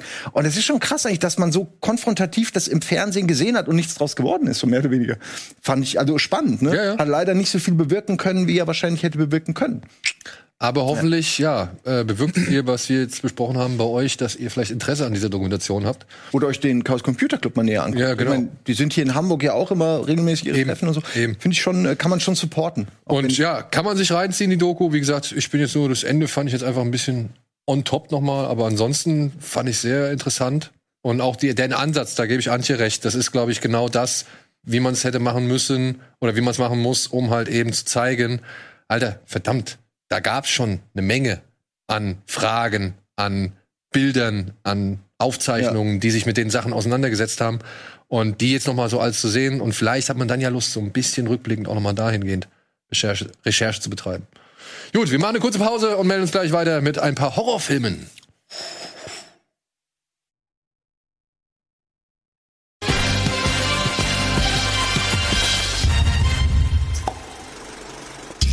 Hallo und herzlich willkommen zurück zur aktuellen Ausgabe Kino Plus mit Antje, Simon, Sandro und mir und mit weiteren Kinostarts. Jetzt würde ich mal die Horrorabteilung abhaken und bei Horror ist es ja so, man sollte eigentlich möglichst wenig wissen. Deswegen bitte ich euch beide, denn ihr habt als äh, einzige diesen Film gesehen, kurzen Eindruck zu einem Film zu geben, der heutzutage oder beziehungsweise jetzt schon überall als Twist-Film kolportiert wird, was ich halt schon wieder ein bisschen schade finde, denn er stammt von einem Regisseur, der halt leider diesen Stempel hat, dass er nur solche Twist-Filme dreht. Es ist Old von M. Night Shyamalan. Antje, möchtest du kurz sagen, worum es geht oder soll ich? Ja, ähm, das ist relativ einfach, wenn man nicht spoilern will. Ein paar ähm, Familien machen Urlaub in einem Hotel und einer der Familien, äh, der einer der Hotelbetreiber sagt, hey, äh, ihr seid mir aufgefallen, ihr seid, äh, keine Ahnung, wir sind super nett, was auch immer. Ähm, ich bringe euch zu einem Strand und der ist sehr abgelegen, da sind keine Touristen, da werdet ihr eine tolle Zeit haben und auf diesem Strand, der sehr abgeschnitten ist von so ein paar Felsen, ähm, ja, stellen sie dann plötzlich fest, dass die Zeit da anders funktioniert, beziehungsweise dass äh, der Alterungsprozess im Körper. Und das führt dazu, dass sie nach und nach realisieren, okay, wir haben ungefähr noch einen Tag und dann ist unser Leben vorbei. Und dann handelt der Film davon, was steckt dahinter. Das ist natürlich dieses typische M. Night Shyamalan-Ding, ähm, dass er halt, äh, dass alle denken, was, was äh, Schröck gerade schon gesagt hat, dann kommt der ultimative Twist und die Auflösung und bla bla. Finde ich sehr schade, dass es bei, dass auch bei dem Film das darauf reduziert wird. Und vor allen Dingen, es ist meines Erachtens kein Horrorfilm, trotz äh, der Grundidee. Ähm, aber da kommen wir dann gleich zu. Ich glaube, von der Story her habe ich jetzt, glaube ich, nicht Ja. groß was vergessen, oder? Nö, das ist eigentlich das und ähm, man wird direkt so an diesen Strand da dann geworfen, an den die sind und man hat so total die Lost-Vibes, finde ich. Äh, Wobei man aber sagen muss, dass die Charaktere wesentlich klischeehafter sind, was den einen oder anderen wahrscheinlich auch rausziehen wird aus, aus dem eigentlichen Film. Und das Hauptproblem meiner Meinung nach, was dieser Film hat, und ich bin mit dem Film schon zufriedener als mit The Visit oder Happening oder After Earth sowieso, aber das Hauptproblem ist, anhand des Filmtitels weißt du ja allein schon, was passiert. Und der Trailer zeigt ja auch, dass die im Altern. Nur die Figuren brauchen locker 60, 70 Minuten, bis sie das raffen. Das heißt, erst nach 70 Minuten wird's eigentlich für den Zuschauer spannend, wie es dann weitergeht. Und der Twist funktioniert für mich dann auch. Eigentlich schon, aber, aber das ist, glaube ich, das Hauptproblem, weil es passieren so viele weirde Sachen und einige sagen sich wahrscheinlich äh, oder haben ein Problem damit, dass der Film dass die Figuren teilweise sehr dumm handeln, weil es ist alles völlig random, was dort passiert, was die machen. Wobei ich auch sagen muss, gut, wenn ich da altern würde und so, wäre ich auch total verwirrt. Also das kann es nicht sein, aber der braucht eben 70 Minuten, um damit, damit die Leute dort checken, was Sache ist. Und da denke ich mir so, ey, wenn der Film so äh, heißen würde wie eben die Vorlage, The Sandcastle einfach nur, dann wäre das vielleicht nicht passiert, wenn man das nicht schon wüsste mit diesem Altern. Ja, basiert auf einer Graphic Novel, ne? Genau, das ist äh, eine Graphic Novel und die heißt gar nicht Old. Das finde ich so ein bisschen schade und ähm, generell kann Shyamalan auch keine sinnvollen Sätze schreiben. Nee, also das ist Ey, der Typ ist ein furchtbarer furchtbar. Autor. Ja, was dort, also ich frage, dann, dann nimm dir halt einen geilen Autoren, der irgendwie Nee, halbwegs, weil das äh, halbwegs Hybris und Ego, der muss alles selbst machen. Alles wahrscheinlich. selbst machen. Ich- Er hat sich auch selbst eingebaut natürlich als, Das kann er von aus machen, auch wenn es auch nicht immer toll ist so. Aber ey, ich wollte jetzt auch nicht, Entschuldigung, ich wollte dich nicht unterbrechen, nur ich habe so ein Problem mit Shyamalan, weil ich den eigentlich ganz cool finde oder seine frühen Sachen echt cool Ja. finde. Unbreakable ist immer noch einer der besten Superheldenfilme als Beispiel. Ich fand auch Lady in the Water war der letzte Film, der mir gefallen hat. Und, Und- seitdem nur noch Grütze. Ja, das wird auch so unglaubwürdig. Also bevor An- Antje gleich was sagen kann, ähm, es werden halt auch einige Sachen so ultra schnell abgehandelt. So eine Person hat dann zum Beispiel einen Epilepsieanfall, das passiert am Anfang des Films, deswegen kein Spoiler großartig. Und danach ist das eigentlich gar nicht mehr, hat es gar keinen Sinn mehr für den Film, warum jetzt diese Person Epilepsieanfall hatte. Und sie wird halt auch relativ schnell abgehandelt, als wäre danach wieder alles cool. Dabei, ich habe jetzt keine Erfahrung mit Epilepsie, aber ich weiß, dass das auf jeden Fall länger dauert, bis die Figur wieder zu sich kommt und sowas Weil sie alles. brauchten einfach einen Storybeat. Irgendwas muss passieren und dann haben sie sich was. Ja, wahrscheinlich. Und sowas ist halt unglaubwürdig, wo du dich fragst, warum waren das jetzt eigentlich da? Und ähm, das mit den klischeehaften Figuren auch. Also diese Abby Lee, die äh, auch bei Mad Max Fury Road da mitspielt zum Beispiel, die wir da rechts gerade gesehen haben, ähm, die ist halt dann so eine typische Instagram-Vloggerin und ne, zeigt sich immer so. Und da ist auch nicht viel mehr Profil. So, er macht nichts aus dieser Figur, sondern es ist halt übelst klischeehaft so.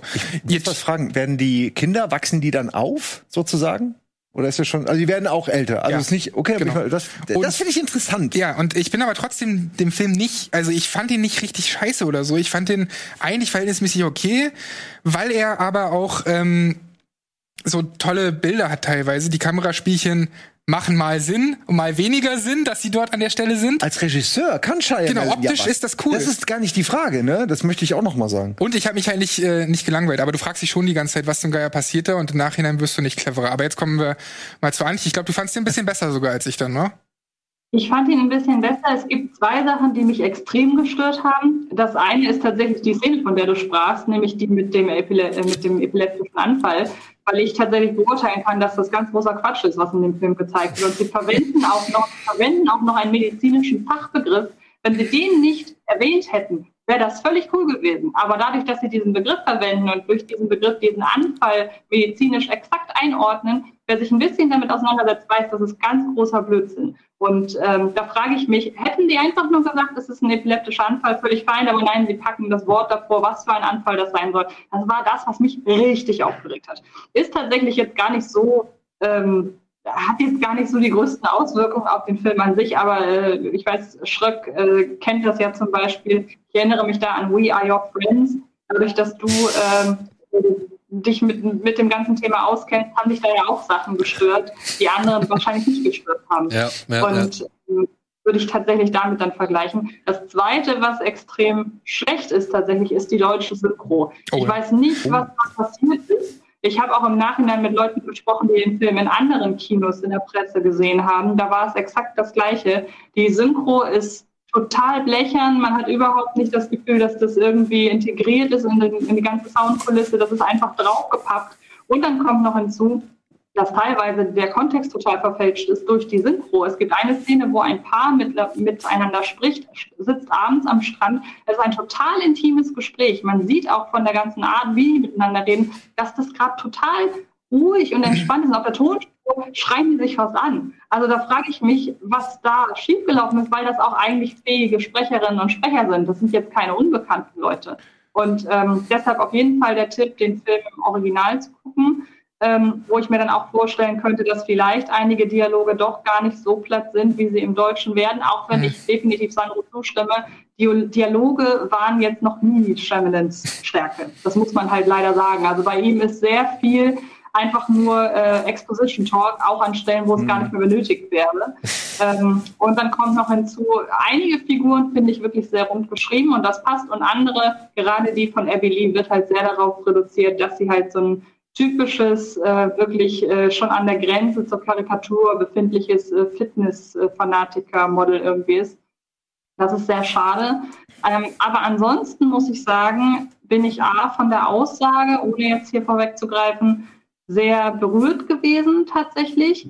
Und ich finde auch den Twist, der meiner Ansicht nach kein Twist ist, sondern einfach nur die Auflösung, ähm, der hat diesmal nicht, finde ich, den Zweck, und deshalb werden, glaube ich, viele enttäuscht sein, das Publikum wirklich zu überraschen oder zu schockieren, sondern Shemlin unterstreicht damit nur doppelt und dreifach eine sehr traurige und wenn man sich auch da mit dem Hintergrund und Shemlins ähm, Motivation, diesen Film zu machen, befasst, sein sehr dringliches Anliegen auf etwas hinzuweisen. Und auch das, was er hier verhandelt, das geht teilweise wirklich in nicht tiefgreifend. Dafür sind die Dialoge halt leider zu platt, aber das geht teilweise schon in äh, gewisse philosophische Richtungen. Und deshalb ähm, auch mein, vorweg meine Kritik, dass das halt kein Horrorfilm ist. Also für mich ist das wirklich eine durchaus ernsthafte Abhandlung wichtiger und auch sehr präsenter Themen in unser aller Leben. Aber ich kann leider nicht weiter darauf eingehen, ähm, weil ich dann verraten müsste, wie der Film ausgeht. Aber allein, ich glaube, es reicht schon, wenn ich sage, dass halt der Titel Programm ist. Deshalb finde ich den Titel halt auch entgegen Sandro äh, sehr gelungen, auch wenn dadurch natürlich im Vorfeld und auch durch den Trailer ja ähm, bekannt ist, was das eigentliche Thema ist. Aber das ist ja eben das große Problem. Und da werden wir auch noch später bei einem anderen Film drauf kommen. Man muss einen Film ja irgendwie bewerben. Und äh, wenn ich da an den Peter Torwart-Film denke, nur kurz, äh, damit ihr schon mal wisst, was ich meine, ja, wenn das die Grundaussage des Films oder das Grundthema, ich werde das P-Wort nicht sagen, ähm, muss man halt, irgendwie muss man ja damit werben. Man muss ja als Zuschauer oder Zuschauerin wissen, worauf man sich einlässt. Und kann verstehen, dass man ihn so beworben hat, ist trotzdem blöd, aber gleichzeitig der Titel wiederum passt wie die Faust aufs Auge. Deshalb sage ich ganz klar, ich verstehe, warum den Leute nicht mögen. Aber ich glaube, wenn man den zwei, dreimal guckt und auch wirklich ein bisschen mehr auf die wirklich sehr melancholische Ader hat, die, der, die, die, die, so durch den Film fließt, ich glaube, dann hat man mehr davon, als wenn man ihn so als klassischen Shamlin Twist-Ride-Genrefilm sieht. Hm. Gut. Ist ein bisschen wie ein Rätselring. Also wir können nicht mehr, aber ähm, Ja, dafür, ich weiß nicht, ob man ihm das, ob man ihn dazu. Entschuldigung? Es ist wirklich blöd, dass wir halt nicht über das Eigentliche reden können. Ja. Ich weiß aber auch nicht, ob man das ihm unbedingt zuschreiben sollte, diese aus, also das, ich was weiß du, auch was nicht, ob wir da noch weiter drüber Nee, nee, ich reden meine nur das- sollten, das, was du darin ab, siehst. alles, was Ja. ab jetzt irgendwie, glaube ich, fallen gelassen wird, könnte vielleicht wieder das eine oder andere Wort zu Ja. viel sein. Ja, ja. Und deswegen, wir belassen es an dieser Stelle. Wir haben eine eher okaye Meinung und wir haben eine positive Meinung, die aber auch eben den Film unter ganz anderen Gesichtspunkten bewertet. Genau. Und jetzt liegt's an euch. Wenn ihr ihn gesehen habt, sagt gerne, was ihr davon haltet. Ich werde mir auch noch angucken, aber er steht wirklich nicht sehr weit oben auf meiner Agenda. Dafür habe ich noch ein paar andere Filme, die ich eher gucken möchte. Gut. Kommen wir zu dem nächsten Horrorfilm, da werden wir auch nicht viel verraten. Er heißt Zensor. Hat ihr, habt ihr ihn alle gesehen? Jo. Ja. Nein, Ja? leider nicht. Leider Hab ich nicht mehr geschafft. Okay. Hier geht es um eine junge Frau, die ist, ja, Jugendschutzbeauftragte der britischen Regierung äh, in den 80ern und beschäftigt sich damit halt sogenannte Video-Nasties zu, ja, bewerten, einzuordnen und halt auch dann diverse Schnitte zu empfehlen, was aus diesem Film entfernt werden muss. Und jetzt beginnt dieser Film damit, dass ja, so ein so ein Video-Nasty offensichtlich die Inspiration für einen Mord war, oder beziehungsweise für ein ver- schweres Verbrechen war, weshalb sich die Dame ähm, Enid, weshalb sie sich sehr große Vorwürfe macht. Gleichzeitig scheint sie aber in diesem Video Nasty, also in diesem Film, in diesem Horrorfilm, in einem schmieriger Horrorfilm, scheint sie ihre längst äh, oder lange verschwundene Schwester erkannt zu haben. Und deswegen begibt sie sich jetzt auf Spurensuche. So viel kann man sagen. Da hast ja, von der Beschreibung her könnte man annehmen, dass es ein ganz normaler Film ist, sozusagen. Ja. ja. Wow. Little did they know. äh, ein, äh, ja. Also ich, ich weiß nicht, wie viel ich sagen äh, kann, aber ich fand ihn äh, cool, aber ich glaube, ich habe ihn auch nicht ganz gerafft. Aber ich fand die Bilder und die Art, wie damit gearbeitet wird, hier sehen wir so ein bisschen auch vor allen Dingen die ständigen Veränderungen der, der Balken und alles, des Sichtfeldes, fand ich schon äh, durchaus interessant. Aber ich glaube, ich habe ihn nicht verstanden. Ich glaube, naja, ich glaube, man weiß als Zuschauer genauso wenig, ob das echt ist oder nicht, wie sie, die diese Filme schaut. So diese Ebene finde ich irgendwie ganz stark. Die ist super. Es gibt Genau. ein, zwei Szenen, die sind so stark, weil das ist so ein Albtraum, dass du irgendwas machst und dann wachst auf sozusagen und das war voll schlimm oder so. Ne? Also ich will jetzt auch nicht zu viel spoilern, aber da gibt's so ein paar Situationen, die echt krass sind. Entschuldigung, du weißt gerade. Nee, ich war, ja, und, und optisch fand ich den auch, äh, cool. also sie haben ja super wenig Mittel gehabt, aber die haben es ja inszeniert wie so ein Carpenter-Film oder so, ne? So ein bisschen diese grellen Lichter in den 80er-Filmen und so. Das fand ich irgendwie ganz cool. Ich muss aber sagen, dafür, dass ich anfangs die Idee so spannend fand und den, ja, die ganze Idee einfach interessant fand, hat er mich von Minute zu Minute irgendwie mehr verloren, weil er so dahin plätschert so ein bisschen zwischenzeitlich. Deswegen fand ich den nicht, nicht ganz rund. Da, da stimme ich dir zu, aber der hat schon, ähm, der hat schon ein paar positive Momente, finde ich. Er ist mehr eine Hommage an Video. Ich hatte manchmal das Gefühl, als ob sie einfach so eine quasi eine Hommage an ganz viele Hor klassische Horrorszenen machen wollen und diese durcharbeiten. Also es wirkte schnell, wenn du mal kurz geblinzelt hast und nicht gerafft hast, wie sie jetzt von der einen Szene in die andere gekommen ist, war das teilweise wie so ein so äh, ja so ein Staccato an verschiedenen Szenen, die alle irgendwie immer schlimmer wurden und sie als da, als Figur wurde auch immer wahnsinniger so ein bisschen. Also man sieht ja, wie sie am Anfang aussieht, wie sie am Ende aussieht. Ne, schon, da sieht man auf jeden Fall, das sind zwei mittlerweile zwei unterschiedliche Personen. Und das fand ich schon sehr schön, diese Verwandlung äh, von ihr, Total. dass sie äh, ja Teil ihrer eigenen ihrer eigenen Welt wird, sich in dieser Welt, dieser fiktiven Welt verliert, fand ich irgendwie schön. Aber ich bin jetzt auch nicht der mega Horror-Fan, der dann irgendwie jede Anspielung erkennt. Deswegen, wie fandest du den dann? Ah, Ich fand ihn leider nur okay, äh, beziehungsweise leider nur in Ordnung, denn ich finde, der Film hat so das große Problem, dass er eigentlich zwei große Fässer aufmacht, die er ja zumindest eins nicht, naja, nee, die ja beide eigentlich nur unbefriedigend irgendwie schließt. Denn ich dachte eigentlich am Anfang, okay, es geht eben darum, ähm, so, so, so eine Parabel zu zeigen, wie diese Gewaltfilme irgendwie als Einfluss genommen werden oder hingehalten werden für etwas, das schon seit Menschengedenken existiert. Ja, also ich habe eigentlich da gedacht, okay, der Film geht eher dahin um eine Auseinandersetzung mit, warum sind wir fasziniert von Horror und warum sollten wir das vielleicht dann doch nicht alles so zulassen, wie wir es zulassen und unter welchen Gesichtspunkten sollte man das betrachten und so weiter. Ich dachte, das wäre die Richtung des Films. Und dann geht's aber tatsächlich nachher ja vor allem um eben die Vermischung von Realität und Wahn und vor allem diese Spurensuche, die dann ja eigentlich ja zeigt, dass der Film sich eigentlich um diese Person dreht, die halt diese Filme bewerten muss. Und es greift für mich nicht so ganz ineinander. Das ist, das, das teilt den Film irgendwie so in so zwei Hälften.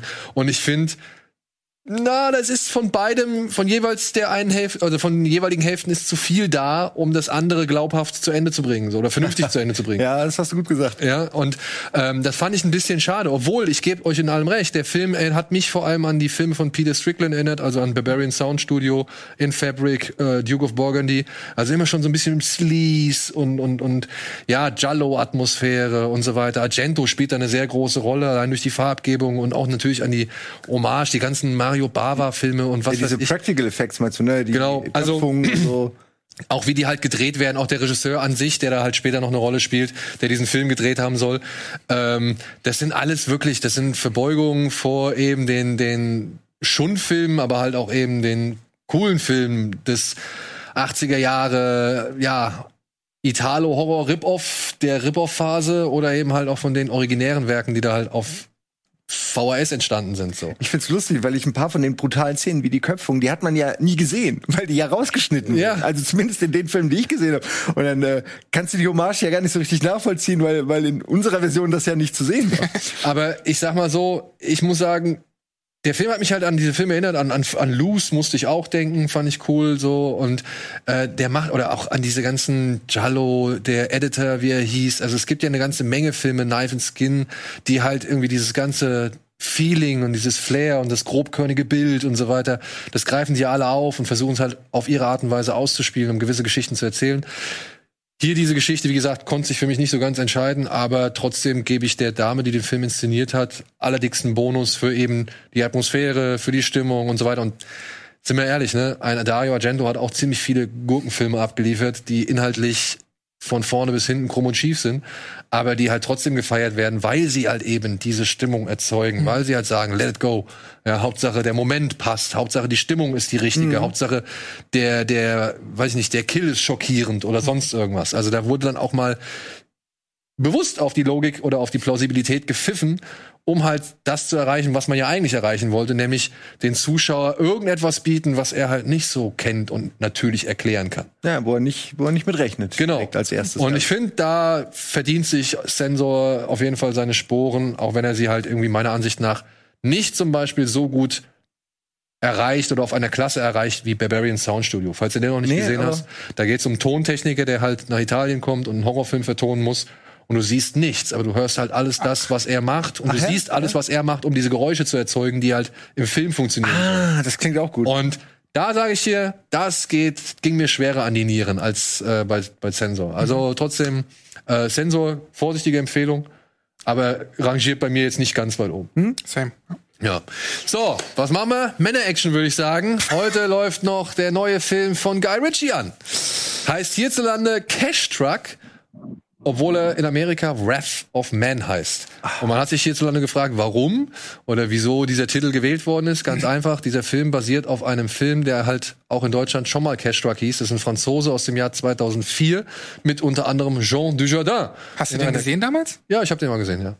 Kann man okay. den, sollte man den jetzt nach dem Film nachholen mal? Kann man, kann man. Genau das, weil das ist schön zu sehen, weil Guy Ritchie schafft es halt, diese Geschichte schon am Anfang sehr identisch nachzuerzählen und macht dann aber halt da in der Mitte, da gibt es so einen genauen Punkt, äh, an dem kann man das ziemlich nachvollziehen, auch hier bei Guy Ritchie, ähm, wo er halt einfach nochmal eine Szene wiederholt vom Anfang.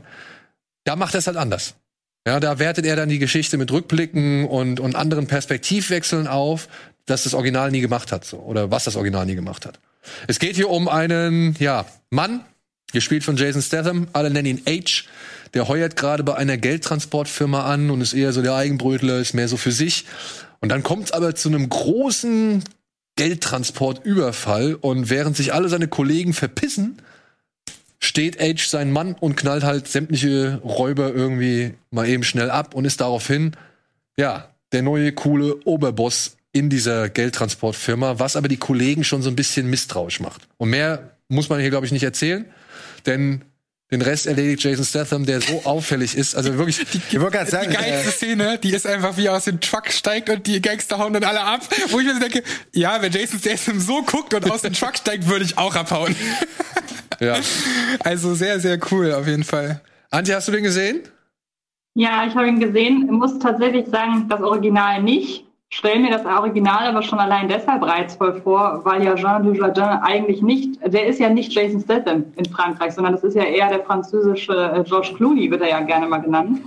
Und allein deshalb stelle ich mir das Original schon reizvoller vor, weil ich finde, dass Guy Ritchie hier einfach nur einen leider auch gar nicht so hochklassigen Jason Statham-Film gemacht hat, der für mich leider so in ja, einer Reihe mit The Mechanic oder Safe oder ja, Cop Killer versus Killer Cop war ja auch, glaube ich, sowas von ihm, dass er da rangiert. Und das, ich wundere mich, dass der ins Kino kommt. Für mich hat er leider eher eine DVD, Blu-ray, wenn überhaupt.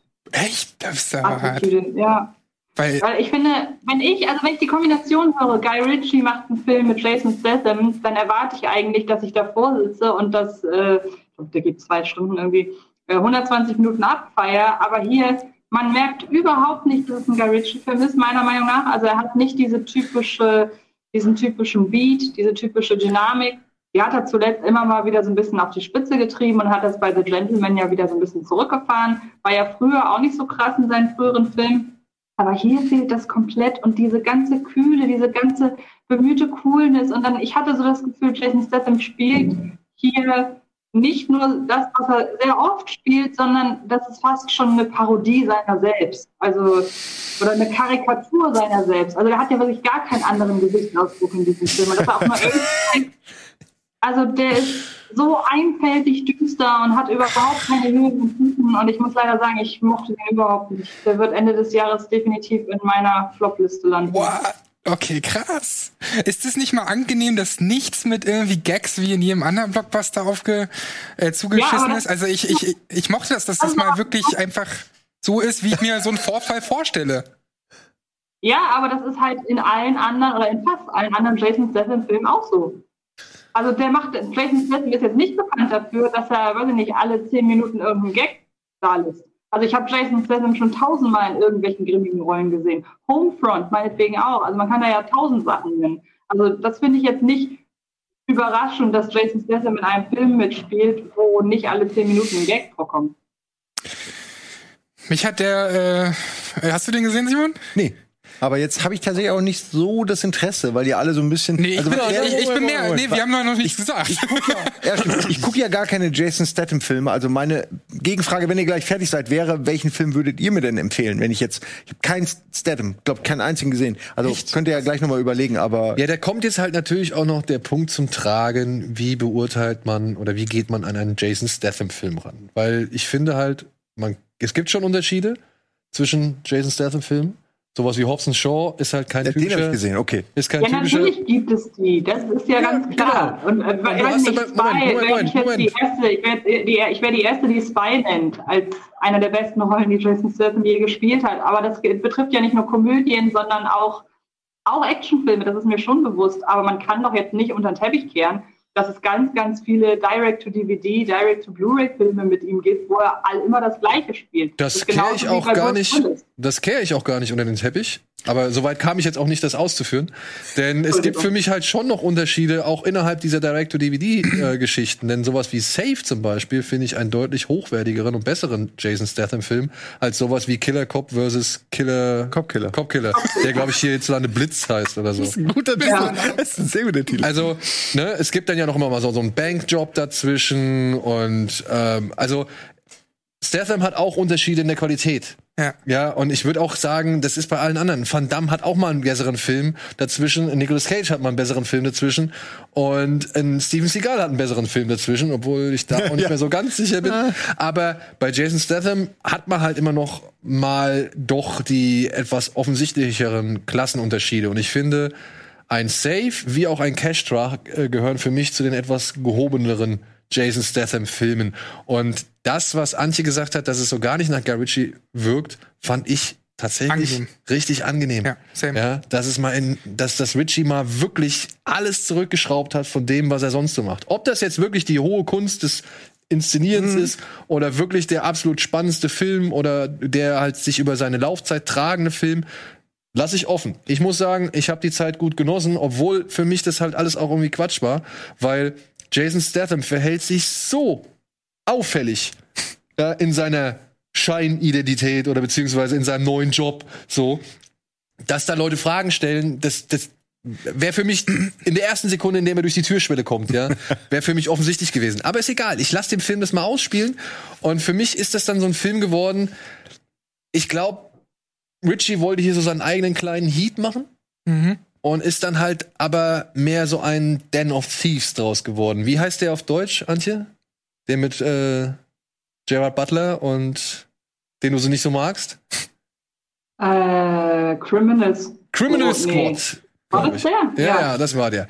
Also, der ist ziemlich zielgerichtet, versucht hier und da einen Perspektivwechsel und mit irgendwie, äh, sag ich mal, Rückblenden irgendwie das Ganze noch ein bisschen anzufüttern. Muss er meiner Ansicht nach nicht unbedingt machen.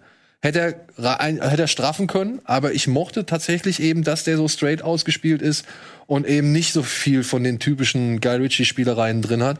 Und Jason Statham als Rambock, der halt reingeht und sagt, okay, ich mache jetzt mein Ding bis zum Ende, gucke ich mir gerne an. Ich will nur abschließend sagen, mir geht's da ähnlich und ich habe mich aber gerade gewundert oder war überrascht, dass Antje meinte, dass sie den nicht so irgendwie hochwertig fand oder so, weil da sind schon ein bisschen Kameraspielchen drin und sowas und ich fand vor allem cool, ich mag halt auch diese Filme mit Perspektivwechseln, so acht Blickwinkel und so ein Zeug ähm, und hier verschneidet der das aber auch so gut. Also ich fand den Schnitt wirklich wirklich gut. Klar, hätte man vielleicht ein bisschen reduzieren können. So, das meintest du ja auch gerade, dass das dann vielleicht ein bisschen Es ufert halt wieder ein bisschen auf. Exakt. Aber ich habe mich da irgendwie nicht gelangweilt und ich habe richtig äh, Spaß damit gehabt und fand es mal gut, dass es nicht der klassische Guy Ritchie-Film ist. Weil ja, ich mag die auch, aber es geht ja halt auch mal ohne jeden zweiten Satz mit einem Gag zu füllen, so, ne? Also, aber interessant, dass wir jetzt mal einfach unterschiedlicher Meinung sind. Ja, Das ist doch auch, cool. ist doch auch mal gut. Er ist doch cool. Wie gesagt, Aber- ich halte den auch nicht für den besten Actionfilm, der dieses Jahr im Kino ist oder sowas. Also nur ich fand es halt ja unter vielen Actionfilmen, die jetzt so ein oder ein Thriller ist und ich, ich mag das mit dem Geldtransport-Setting, muss ich ehrlich gesagt sagen. Das finde ich so eine coole Szene, in der man sich da bewegt und hat für mich, für mich halt stärker mich an Den of Thieves erinnert als eben als an Heat. Aber ich glaube, er wollte irgendwo was dazwischen treffen. Und wenn man sowas wie The Town mag, Cash Truck, Heat, Den of Thieves, irgendwo in dem, in dem, in dem Feld, ja, Großstadt-Gangstertum, so, beziehungsweise irgendwelche heist, knallhart durchgezogenen Coups irgendwie, dann kann man mit dem Film schon, sag ich mal, seinen, seinen Frieden finden. Was ich auf jeden Fall noch in Erwägung ziehen möchte, ist, dass ich den Film vielleicht deutlich besser gefunden hätte, wenn er nicht von Guy Ritchie wäre. weil ich natürlich, nein, aber ist ja so, ich bin ein ganz, ganz großer Guy Ritchie-Fan und dann will ich auch das sehen, wofür er bekannt ist. Und natürlich ist das dann.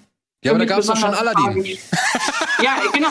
Ja, ja, aber da war es exakt genauso. Da war ich auch doppelt enttäuscht, weil es ein Guy Ritchie-Film war. Ja. Und ich Me glaube, too. das hat auch ein bisschen damit zu tun. Herangehensweise, ne? Das Herangehensweise. Die Frage. Das ist auch ein gutes Thema für den nächsten Film, aber den erklären wir euch erst nach der Werbung.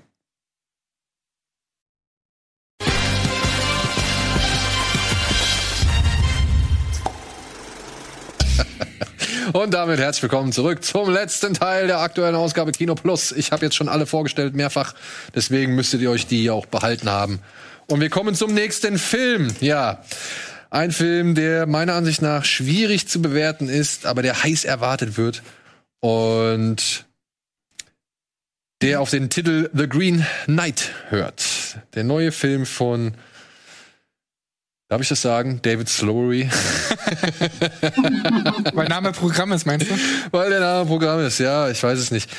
Äh, The Green Knight behandelt eine uralte ritterliche Sage aus dem Umfeld der Artus-Epik. Hier geht es um einen jungen Mann, einen jungen, noch nicht Ritter, namens Garvin oder Gawain. Ich weiß nicht, im Film wird er halt immer mal wieder anders ausgesprochen. Der lebt am Hofe des König Artus. Er ist so gesehen der Bruder seiner Schwester, also der Bruder der Schwester des Königs. Und der träumt davon, ein Edelmann, ein Ehrenmann, ein Ritter zu sein. Und erhält eines Abends die Gelegenheit, als ein grüner Ritter in die Tafelrunde reingeraten, also reingeritten kommt und sagt, ey Freunde, ich biete euch hier eine kleine, kleine Spiel an, eine kleine Wette. Habt ihr hier einen, der es schafft, mich mit einem Sch Schlag niederzustrecken? Und wenn es dem das, wenn dem das gelingen sollte, so, alles cool, dann muss er halt in einem Jahr zu mir zur grünen Kapelle kommen und damit ich halt den Schlag mit gleicher Härte ähm, wieder ausführen kann. Und weil sich keiner, also niemand anderes meldet, sagt halt Gawain, okay, ich nehm's, ich mach's, nimmt die Axt des grünen Ritters und führt den Schlag aus und lebt fortan jetzt nun mit den Gedanken daran, dass er in einem Jahr eben zu dieser grünen Kapelle reisen muss, um eben diese Wette oder diese Wettschulden oder eben dieses Spiel wirklich zu erfüllen. Aber was hat er denn da zu gewinnen? Das wirkt auf mich nicht wie irgendwas, wo, wo man mitmachen sollte. Ruhm, Ehre, Na gut, er will halt Ritter Ansehen. sein. Ja. Ja, und der Film beschreibt jetzt halt die Reise von Gawain, ähm, Garvin, von eben dem Schloss hin zur grünen Kapelle und alles, was darauf passiert. Ist das so ein Roadtrip? Oder? Ja, Ja? kann man so sagen. Weil das finde ich total super, diese Szene mit diesen großen Menschen, aber das ist wahrscheinlich nur so eine kurze Station, oder? Die Riesen, meinst du? Ja, ich weiß ja nicht, was das ist, aber ich äh, sehe halt immer nur, genau, es erinnert mich irgendwie an Dark Souls oder irgendwas. Irgendwie so. Ja, das ist, also viele Leute Oh. sagen ja schon, das ist Dark Souls der Film oder erhoffen sich ja, es ist Dark Souls der Film. Ich weiß nicht, Antje, wenn, wenn du sowas hörst, kannst du was damit anfangen? Also beziehungsweise würdest du sagen, nee, das ist auf jeden Fall nicht so oder ich habe keine Ahnung, was sie sich davon äh, vorstellen? Ähm, ich bin ja nun überhaupt keine Gamerin, also das meintest du jetzt, meintest du tatsächlich das, ob ich, ob ich durch äh, die Aussage, dass es Dark Souls der Film ist, jetzt Vorstellung habe, weil da kann ich, das kann ich definitiv verneinen. Ja, okay. Keine Ahnung. Ja. Was sagst du denn? Ähm, erstmal, um kurz auf äh, Simons äh, Frage gerade einzugehen, was er sich davon erhofft. Also es ist so, dass er quasi das Angebot, um das noch ein bisschen weiter auszuführen, er sagt, wenn ihr mich trefft, dann, was Schröck gerade gesagt hat, dann in einem Jahr äh, treffe ich euch quasi mit derselben Härte, mit der Axt. Aber dadurch, dass Ger Gervain, wie auch immer er heißt, sich dazu entscheidet, ihm den Kopf abzuschlagen, geht er natürlich davon aus, dass er dem Ganzen entgeht und er aber dann an, in die Geschichte eingeht als Held, der ihm den Kopf abgeschlagen hat. Womit er nicht rechnet, ist, dass der grüne Ritter den Kopf nimmt und wieder geht. Das bedeutet, oder jetzt kann man sich ausrechnen, was das große Problem daran ist, dass Gerwein in einem Jahr denselben Schlag über sich ergehen lassen muss. Also das ist natürlich äh, relativ wichtig noch im Vorfeld zu sagen. Ähm, und ich fand es super schwer, den Film sofort einzuordnen. Also auf der einen Seite, wenn man David Lowry zum Beispiel A Ghost Story gesehen hat, ich finde, der geht am ehesten so in die Richtung, dann weiß man, okay, das ist langsam, das ist nicht gerade eindeutig, da ist auch sehr viel Interpretationsspielraum drin. Auch wenn ich finde, dass es bei Green Knight nochmal deutlich stärker ist als bei äh, Ghost Story. Aber je länger ich den irgendwie so darauf rumgedacht habe, desto spannender finde ich den eigentlich. Also zum einen aufgrund seiner Visualität, weil ich meinte direkt nach der PV, ich glaube, so hätte der Kameramann von Lars von Trier, äh, äh, wie heißt der, äh, King Arthur bebildert. Ich glaube, das trifft ganz gut. Ähm, und ich konnte mich, also in dem Moment, wo ich gerafft habe, was hier das Dilemma ist für die Hauptfigur, in dem Moment war ich total drin. Und ich habe das lustigerweise heute schon mal bei Old gesagt und das ist mir auch noch bei einem anderen Film, über den wir leider nicht reden dürfen, passiert. Irgendwie treffen diese Filme momentan einen Punkt, wo ich immer wieder auf eine gewisse Traurigkeit und Melancholie zurückkomme. Also ich saß im Kino und bin im Laufe des Films immer trauriger geworden, obwohl der Film eigentlich gar nicht so traurig ist, so blöd das klingt, sondern ja fast mehr ein Abenteuer, Fantasy-Abenteuer ist.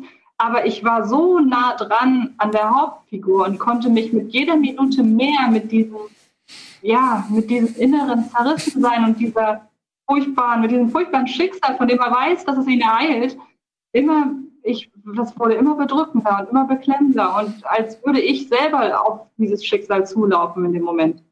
Und da hatte der mich total, ähm, und dann kommt ja, wie gesagt, noch die wahnsinnig starke Visualität hinzu. Es kommt, gibt auch immer wieder Sachen, wo ich bis heute nicht so richtig gerafft habe, was das soll, auch wenn ich garantiert glaube, dass, äh, dass da irgendwie ein Sinn hintersteckt. Es gibt eine äh, Schauspielerin, die eine Doppelrolle hat, was garantiert irgendwas bedeuten soll, aber ich habe das noch nicht so richtig raus. Ähm, und am Ende kommt halt hinzu, und das finde ich ist für mich das Stärkste am Film, dass der Subtext natürlich davon handelt, so er hinterfragt das Heldentum, er hinterfragt auch Männlichkeit ein Stück weit.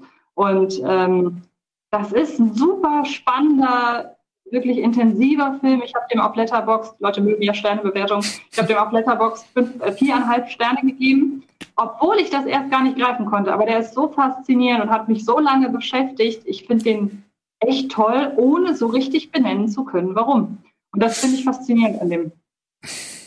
Interessant, der hat ja auch wahnsinnig gute Bewertungen, aber ich höre eben auch die anderen Stimmen, wie jetzt André Hecker oder so, die sich ja auch sehr viel davon erhofft haben. Warum ist es denn, also das wäre so meine Frage, warum ist es denn ein Problem, dass der so slow-paced ist? Weil bei A Ghost Story, den ich absolut liebe, war es ja jetzt auch kein Problem, sondern diente eigentlich nochmal diesen Hinterfragen und äh, da was reindeuten und, und die Figuren, die beiden, die da halt connected sind und so. Ist das ein Pro warum ist das bei Greenlight ein Problem oder welche Probleme hat der Film generell? Warum wird der jetzt von auch dir, wie ich schon weiß, und von André jetzt doch nicht so euphorisch angenommen wie von Antje? Weiß ich nicht. Tagesform. okay. Also, ich kann. Hast du dir mehr von dem Dark Souls Setting vielleicht erhofft oder mehr gedacht, dass es noch mehr in die Richtung geht und was deswegen? Ich meine, ich kenne ja, also ich kenne ja von Lowry vor allem Pete's Dragon und äh, hier, wie hieß der, The Gauner and the, äh, the wie hieß der? Ein Gauner und Gentleman. Ein Gauner und Gentleman. Old Man and the Gun hieß der im Original, ne? Ähm, das sind zwei Filme, die sind deutlich mehr mit Tempo gesegnet und äh, die sind nicht so diffus, die sind nicht so träge oder Mhm. sagen wir es zähflüssig, sagen wir zähflüssig. Träge klingt vielleicht dann so bewusst, ähm, also irgendwie als hätte das wäre, als wäre das ein Fehler oder als wäre das irgendwie, weiß ich nicht, faul oder sowas. Nee, ähm, ich fand den Film, ich wurde auch immer trauriger. ich wurde immer trauriger, weil der Film so langsam ist und dann aber auch während dieser langsamen Reise, in der man irgendwie minutenlang sieht, wie er über ein Feld reitet, nicht mehr hat, als dass er minutenlang über ein Feld reitet. Und auch das, ich weiß, das sieht schön aus. Das ist toll. Und ich wurde halt immer trauriger, weil ich gemerkt habe, wie sehr mich der Film verliert, obwohl ich das alles ziemlich geil finde, was ich da sehe. Und das ist das große Dilemma bei diesem Film. Das ist für mich wieder ein Film, dem ich weit, weit mehr Respekt entgegenbringen kann, als dass er mich wirklich gekriegt hat. Weil ich fand, er war halt gerade die erste Hälfte. Und ich habe mir die erste Hälfte anhand einer zweiten Pressevorführung nochmal anschauen können. Und ich will ihn auch noch ein drittes Mal sehen, also zumindest ein zweites Mal komplett. Ich habe bisher halt, wie gesagt, anderthalb Mal gesehen und ich habe mir den Anfang nochmal angeguckt.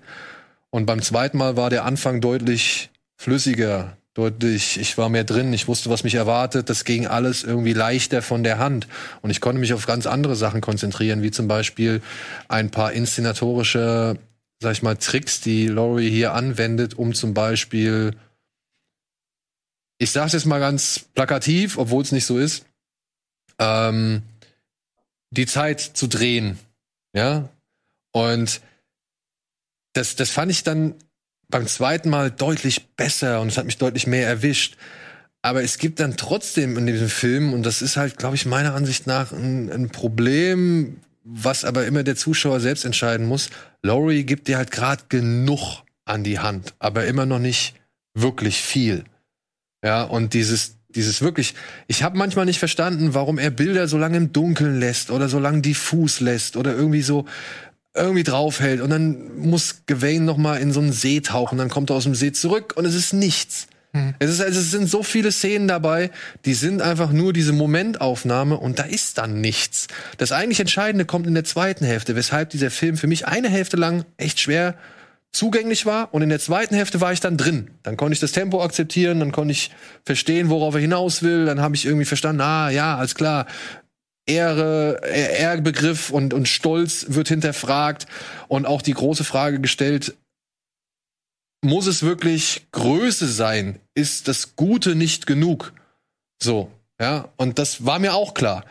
Ähm, was mir nicht so klar war, was mir beim zweiten Mal ja klar geworden ist, ist der Aspekt, den Antje genannt hat, dass dieser Mann ja halt wirklich eigentlich in seinen sicheren Tod reitet oder glaubt, in seinen sicheren Tod zu reiten. Und diese Reise trittst du natürlich nicht mit Vollspeed an, sondern äh, diese Reise begehst du halt wirklich hängenden Hauptes, gebeugten Rückens und und und keine Ahnung. Also du du Kostet schleppst dich aus und- du schleppst Ja, dich ja dahin. ja. Das ist ja du hast ja Angst davor vor dem, was da passiert.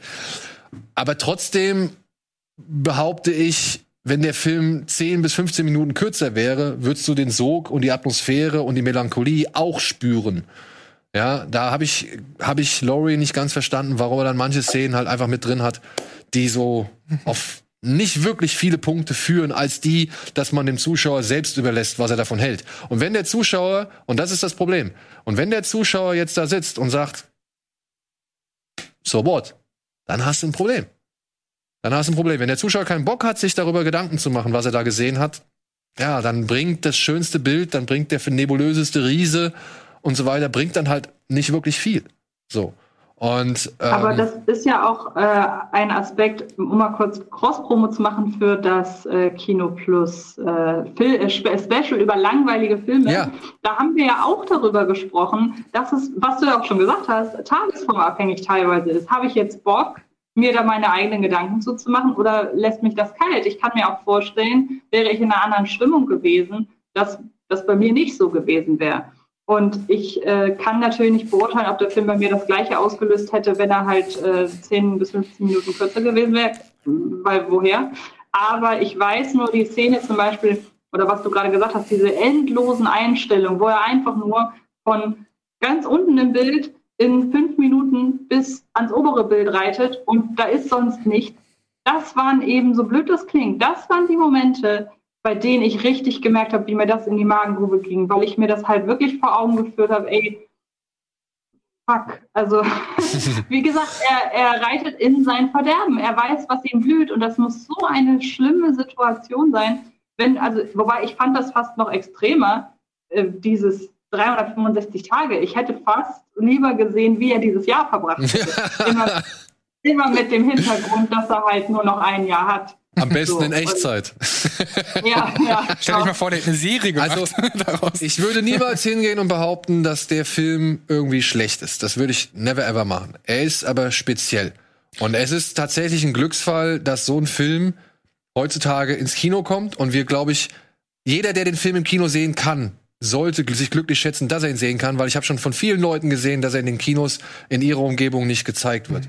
Und das finde ich ein bisschen schade bei den ganzen Hochoktan-Blockbustern, die wir halt noch und nöcher jetzt momentan irgendwie zu sehen bekommen, die halt alle aufgestaut waren. Da tut so ein Film gut. Ich habe gelesen, The Green Knight wird in England nicht mehr ins Kino kommen. Alter, ja, und das ist Gerade halt, dort. Gerade dort, ja. Und das, das finde ich halt schon irgendwie schade, weißt du? Und deswegen sollte man das wirklich eigentlich zu schätzen wissen, dass hier so ein, ja, Excalibur in ultra slow pace irgendwie präsentiert wird, der halt versucht, seine Geschichte damit auf den Weg zu geben, ein bisschen was Aktuelles auch zu hinterfragen und aber halt vor allem von seiner Stimmung, von seiner Atmosphäre und von seinen Bildern lebt.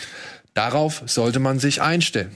Und wenn man da wirklich keinen Bock drauf hat, dass der Film halt eher langsam vonstatten geht und vielleicht auch mal Szenen beinhaltet, die nicht unbedingt mit dem großen Aha-Effekt enden, dann sollte man sich vielleicht einen anderen Film suchen.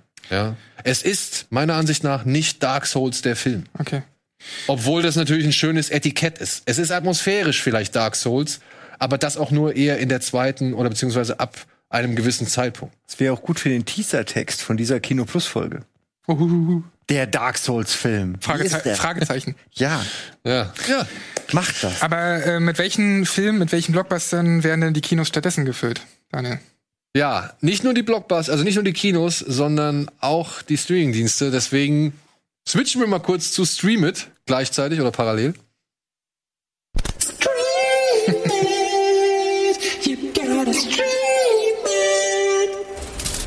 Denn heute kommt noch ein Film, ja, sowohl ins Kino als auch zu Disney Plus, nämlich Jungle Cruise. Und da äh, ist man ziemlich sicherer an der Sache dran, die man irgendwie im Trailer gesehen hat. Denn der Film ist halt einfach eine weitere Disneyland-Attraktion, ein weiterer Theme Park Ride, wie man wie es so schön heißt, der jetzt verfilmt worden Ja, aber ist. bei, hat bei Pirates ja wirklich gut geklappt. Und ich sag mal so, in seinen Bestmomenten schafft Jungle Cruise auch eine gewisse, ein gewisses Pirates of the Caribbean Flair zu erzeugen. Aber in seinen schlimmsten Momenten ist es dann halt auch äh, hier Pirates of the Caribbean 5 Genau, Mann. oder, oder ja, Quartermain oder weiß ich nicht, die Mumie mit Tom Cruise. Ja, Es geht um eine Forscherin, die möchte einen legendären Baum, an dem eine legendäre Pflanze, die alles heilen soll, im Amazonas-Dschungel oder irgendwo im Süd- südamerikanischen Dschungel finden. Und weil das als Frau zu dem Zeitpunkt sehr schwierig ist und keiner ihr das irgendwie zutraut, reist sie dann mit ihrem Bruder dahin und engagiert einen Kapitän namens Frank, der natürlich den Amazonas wie seine Westentasche und die Flüsse des Amazonas wie seine Westentasche kennt. Und gemeinsam gehen die auf eine Abenteuerreise, um halt eben diesen Baum zu finden. Und das macht in der ersten Hälfte meiner Ansicht nach super viel Spaß. Wirklich. Voll.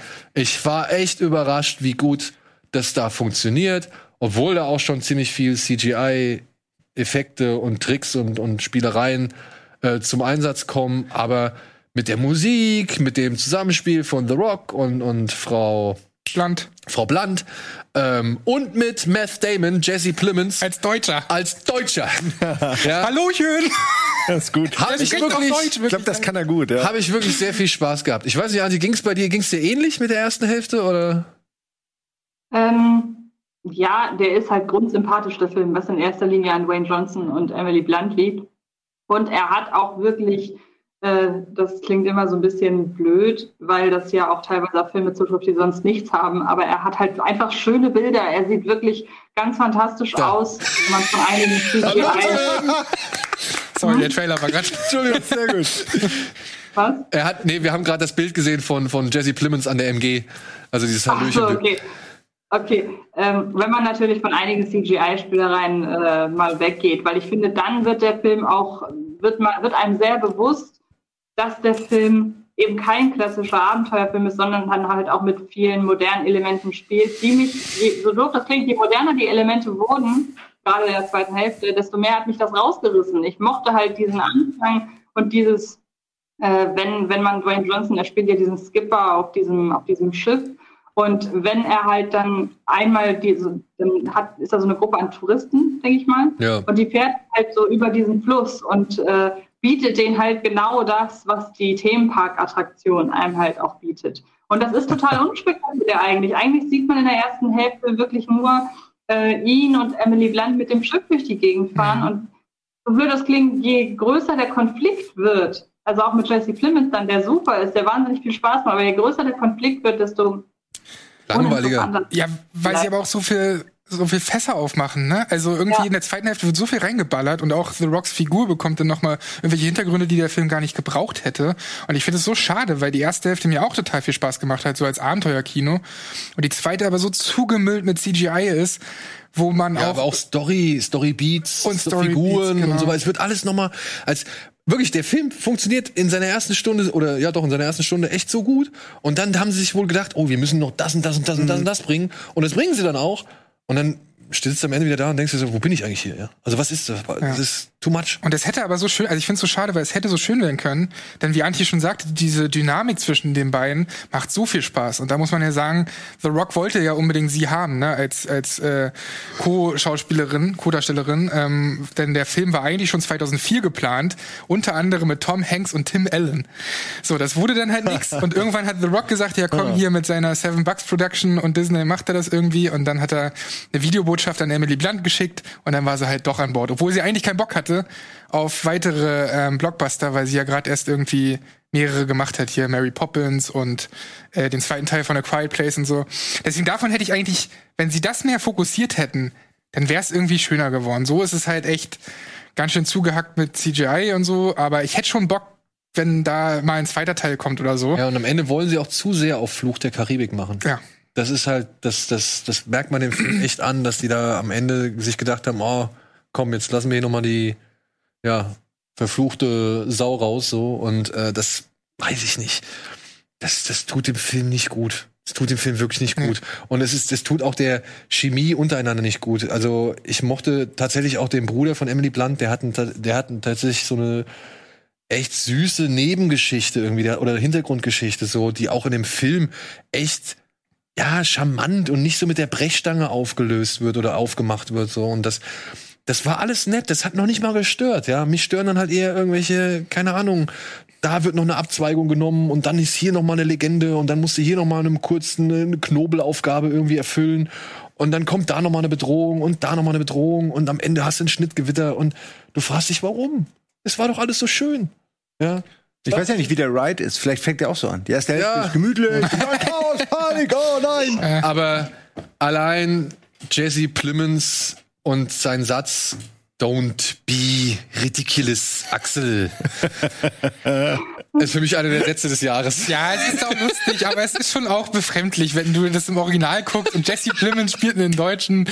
Und ähm, natürlich ist es lustig, wenn er Hallo, Hallochen und so. Das, aber äh, ey, wenn deutsche SchauspielerInnen so wenig äh, Kredibilität haben, dass sie gar nicht mehr erst angefragt werden, sondern Jesse Plemons Ja, aber genommen da wird. ist die Frage, wer ist eben, was war wichtiger, dass der, dass das Deutsch richtig ist oder dass die, ne, dass die Im Deutschen, fällt, im Deutschen Zuschauer- fällt es ja auch keinem auf. Ne? Wenn du die deutsche Ja, aber das Synchro finde ich dann aber schade eigentlich. Da müsste er dann bayerisch reden.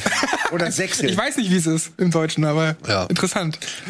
Aber ich muss sagen, auch wie den ersten Jumanji überraschend unscheiße.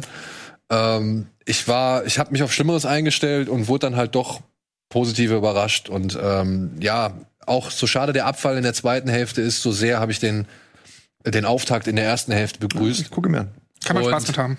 Ich mochte, und das muss ich nochmal hervorheben, ich mochte die Musik. Ich weiß nicht, wie es euch geht. Aber die Musik ist mir bei so vielen Szenen, gerade in der ersten Hälfte, so positiv ins, ins Ohr gefallen, weil sie halt wirklich wie so 80er Jahre Abenteuer dann daherkam. So wie hier der Sherlock Holmes Film, Young Sherlock Holmes, das Geheimnis des verborgenen Tempels, oder halt Goonies, oder ja, auch noch wie der erste Mumie zum Beispiel. mit Aber ich glaube, das war auch beabsichtigt. Ne? Genau, das, das, das wollte man, das, das Feeling wollte man Ja. erreichen und ich finde, das kriegt man manchmal, also es kriegt J- Jérôme Colette Serra, äh, kriegt das wirklich hier und da echt erstaunlich gut hin. Also wirklich, wo ich dachte, ach guck mal, das fühlt sich ja wie früher an. Ja, aber dann, wie gesagt, geht's halt leider den Amazonas Bach runter, ja. Gut. Ähm, machen wir jetzt noch schnell. Oh je, was haben wir? Oh, wir haben noch. Schnell nochmal äh, für die Freunde, die Kingdom mochten, kann ich persönlich, ich weiß nicht, wie es euch geht, Kingdom Ashen of the North empfehlen. Also wer diese koreanische Zombie-Mittelalter-Serie bei Netflix genossen hat, der sollte sich unbedingt Kingdom Ashen of the North anschauen, denn da wird erklärt, beziehungsweise da wird dieser ganze Entstehungsprozess, was da alles passiert ist und die ganze Situation in Kingdom wird von der anderen Seite des Landes aufgezogen und es gibt eine Begründung, warum es zu den Ereignissen in den beiden Staffeln kam.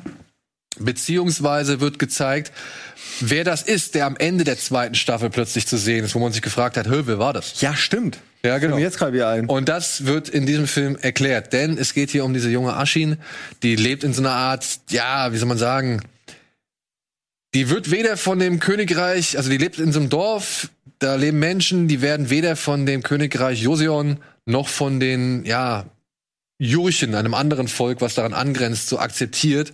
Sie fühlen sich eigentlich zu Joseon, aber äh, Joseon möchte sie eigentlich nicht so wirklich als die ihren bezeichnen. Und die werden halt aufgerieben in dem Konflikt zwischen Joseon und den Jurchen. Und das ist halt dann, wird dann halt zentralisiert oder fokussiert auf eben das junge Mädchen Ashin, die halt aus diesem Dorf stand. Die Na das sind so schwierige Namen, ich kann die leider nicht mehr alle mitsprechen, aber der Film sieht wieder fantastisch aus. Ja, also wirklich die Qualität, die inszenatorische Qualität, die die Kingdom-Serie schon ausgezeichnet hat, kommt hier wieder zum Tragen. Und Darsteller fand ich das auch in Ordnung. Der Film braucht nur ein bisschen lange, bis es dann mal wirklich zu dem kommt, weshalb die Serie eigentlich so bekannt ist. Denn er versucht natürlich schon einiges zu erklären. Und dann gibt's ein paar ja, digitale Tiere, die wirken dann auch nicht so ganz cool. Aber da muss man dann wieder sagen, ja, da waren vielleicht nicht die besten Möglichkeiten vorhanden oder auch nicht genug Geld vorhanden. Es gibt unter anderem sehr viele, sag ich mal, Szenen, in denen ein Tiger eine Rolle spielt.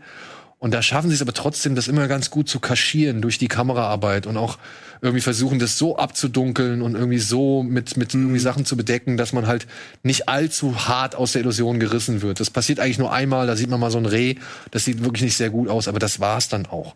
Und je mehr der Film voranschreitet, umso mehr spitzt sich das zu. Und am Ende hast du dann tatsächlich so einen richtigen, auch für diejenigen, die halt schon wissen, was passiert, eben durch die beiden Serienstaffeln, hast du noch mal einen richtigen Aha-Effekt. Das fand Oh, ich ganz geil. okay. Aber, und das ist jetzt das Ding, ich glaube, man sollte trotzdem erst die Staffeln gucken, um halt diesen Werdegang der einzelnen Protagonisten mitzuverfolgen, die ja auch Sachen für sich entschlüsseln. Das entschlüsseln sie zusammen mit dem Zuschauer. Und dann erst die Perspektive von der anderen Seite zu sehen, hat für mich den größeren Aha-Effekt. Man könnte trotzdem jetzt auch mit Ashin of the North könnte man anfangen, dann würde man aber halt so gesehen die Geschichte nur chronologisch verfolgen und dann wäre es vielleicht nicht ganz so spannend innerhalb der Serie. Man hätte das ist nur mein. Aha-Effekte, die Da fehlen halt ein paar Aha-Effekte, die man jetzt in der eigentlichen Reihenfolge, also in der nicht chronologischen Reihenfolge haben, haben wird. Aber trotzdem, es geht auch andersrum. Also wenn ihr erstmal lieber einen Film gucken wollt, bevor ihr euch zwei Staffeln anschaut, guckt Ashen in the North. Also, ich fand ihn gut. Würdest du sagen, der Production Value ist höher als die Serienfolge? Weil viel, viele Protagonisten haben ja eigentlich alle schon, ne? Also Ja, viel, ja. viele Leute, die rumrennen. Ist, ist schon gleich geblieben. ja, das fand ich, ich fand das immer sehr gut. Ich würde Ja. mich auf jeden Fall angucken. Auch Ja. gerade, weil ich wirklich nicht gerafft habe, was der Typ am Ende von der zweiten Staffel sollte.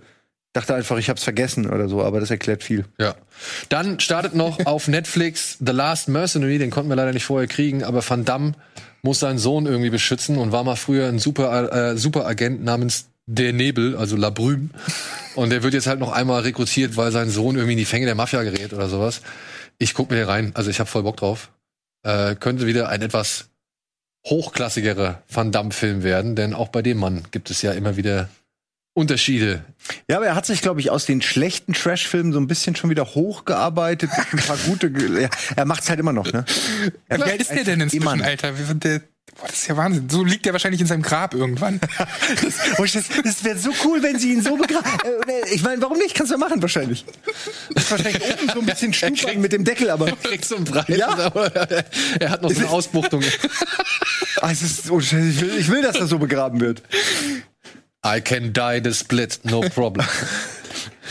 Ah, einen guten Schnurri, also ich find's jetzt schon gut. Also ich muss sagen, ich, äh, das wird so ein bisschen Wochenendentspannung für mich. Da werde ich auf jeden Fall mal reingucken. Der startet jetzt äh, ab morgen, glaube ich, ist der auf Netflix erhältlich. So, und dann ist noch ein Film auf Netflix erhältlich. Ja, das ist eigentlich ein bisschen schade. Die Zeit dafür ist nicht mehr wirklich viel vorhanden. Blood Red Sky äh, von Peter Torwart, den wir jetzt noch im Interview haben werden. Deswegen wird da noch mal ausführlich drüber gesprochen. Kurzeindruck, Simon.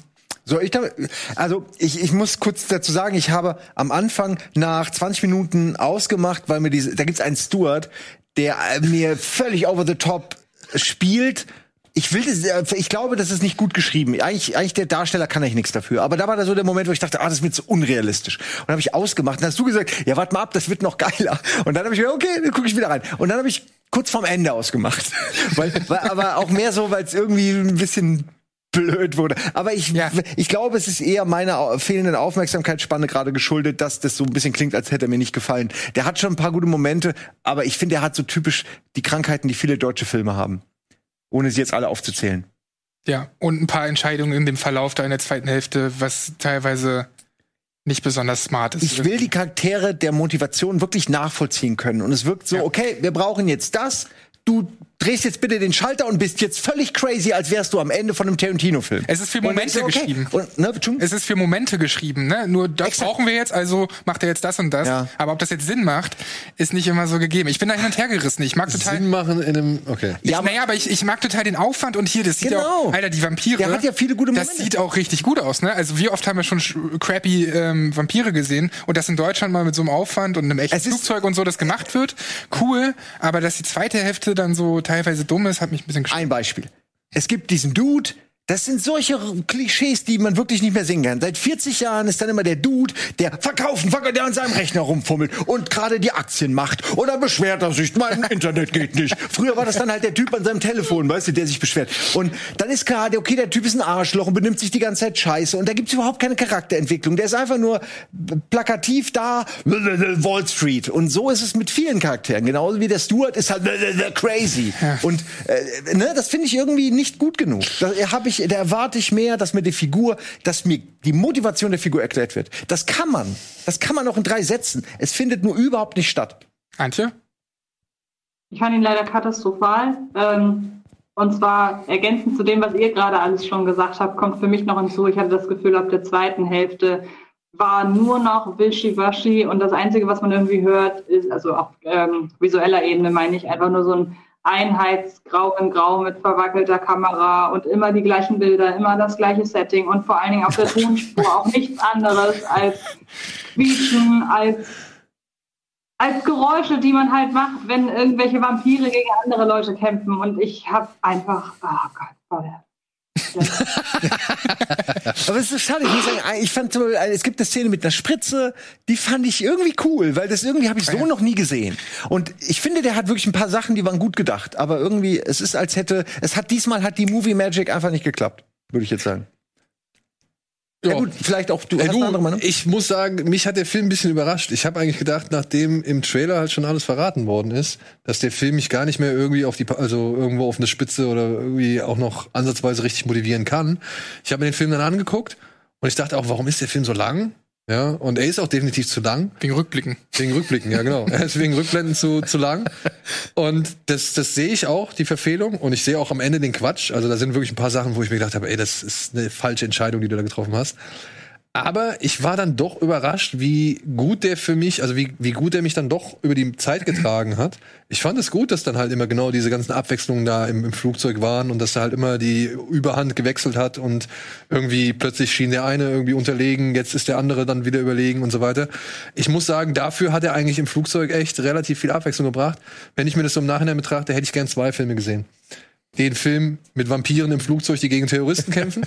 Und den Film, der mir erzählt, wie eine Frau, die gerade zum Vampir geworden ist, einen Säugling zur Welt oder beziehungsweise durch die, durchs Leben bringt, so. Das fand ich einen spannenden Aspekt, den ich da drin gesehen habe. Und tatsächlich hat er bei mir zu einer gewissen Emotionalität geführt, die ich nicht für möglich gehalten habe in diesem Film, weil ich fand nämlich genau das Verhältnis zwischen Vampirmutter und normalem Sohn äh, hat mich dann irgendwo auf eine ganz, ganz, ganz kleine Art und Weise berührt. Ja, und das hätte ich nicht, hätte ich nicht gedacht. Ja, dass das Quatsch ist, dass Alexander Scheer als Stuart oder eben halt als Terrorist völlig überzeichnet ist oder völlig aufdreht und so weiter und dass da halt auch Entscheidungen sehr spät getroffen werden oder gewisse Überlegungen erst sehr spät getroffen werden und so weiter. Ey, verstehe ich, sehe ich. Kann man den Film wirklich für abstrafen? Ich kann's nicht, weil dafür ging er mir zu gut rein. Dafür respektiere ich dann aber auch den Ansatz und dafür finde ich es dann auch irgendwie ganz cool, dass Netflix gesagt hat, ey, wir machen jetzt mal hier so einen Film über Vampire im Flugzeug, die gegen Terroristen kämpfen.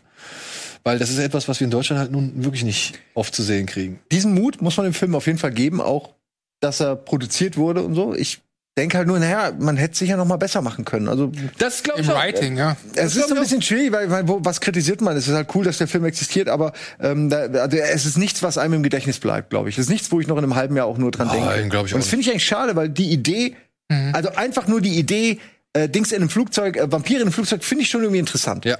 Aber eben dann noch diese ganzen, wie du gesagt hast, die Backstory reinzubauen und dann noch irgendwie, das ist ein bisschen zu viel. Es ist zu viel. Zu viel. Gebe ich dir vollkommen recht. Gebe ich dir vollkommen recht. Aber ich konnte damit halt einfach besser leben. Tagesform.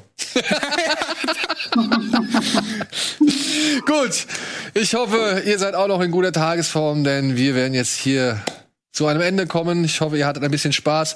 Ihr habt gesehen, vielleicht im Ticker liefen noch ein paar andere Filmtitel, die jetzt äh, sowohl im Kino als auch ja, per Streamingdienst starten. Äh, vielleicht ist das ein oder andere für euch dabei. Und ansonsten wünschen wir euch ein schönes Wochenende. Wir zeichnen jetzt gleich noch mal ein paar Sachen auf. Und ich weiß nicht, gibt's ansonsten noch was? GTÜ-Event ist noch am Start. Das ist am Samstag. äh, Antjes neuer Podcast ist am Start. Das Interview dann äh, müsste Samstag Genau, veröffentlicht unser werden. Interview mit Peter Torwart kommt jetzt auch noch die Tage äh, online. Und ja, damit hätten wir dann, glaube ich, das Wochenende gefüllt. Wer Bock hat auf Horror, After Dark, Evil Within 2, läuft schon eine Weile und läuft auch noch weiter, ist richtig äh, gutes Spiel. Ja. Aus der Ego-Perspektive. Geht auch immer unter, Der was der Neues Titel. will. Geht unter. Überraschend gut. Siehste, hätten wir das auch noch abgeklärt. Deswegen heißt es Kino Plus. So, vielen Dank fürs Zuschauen. Bis zum nächsten Mal. Macht's gut. Tschüss.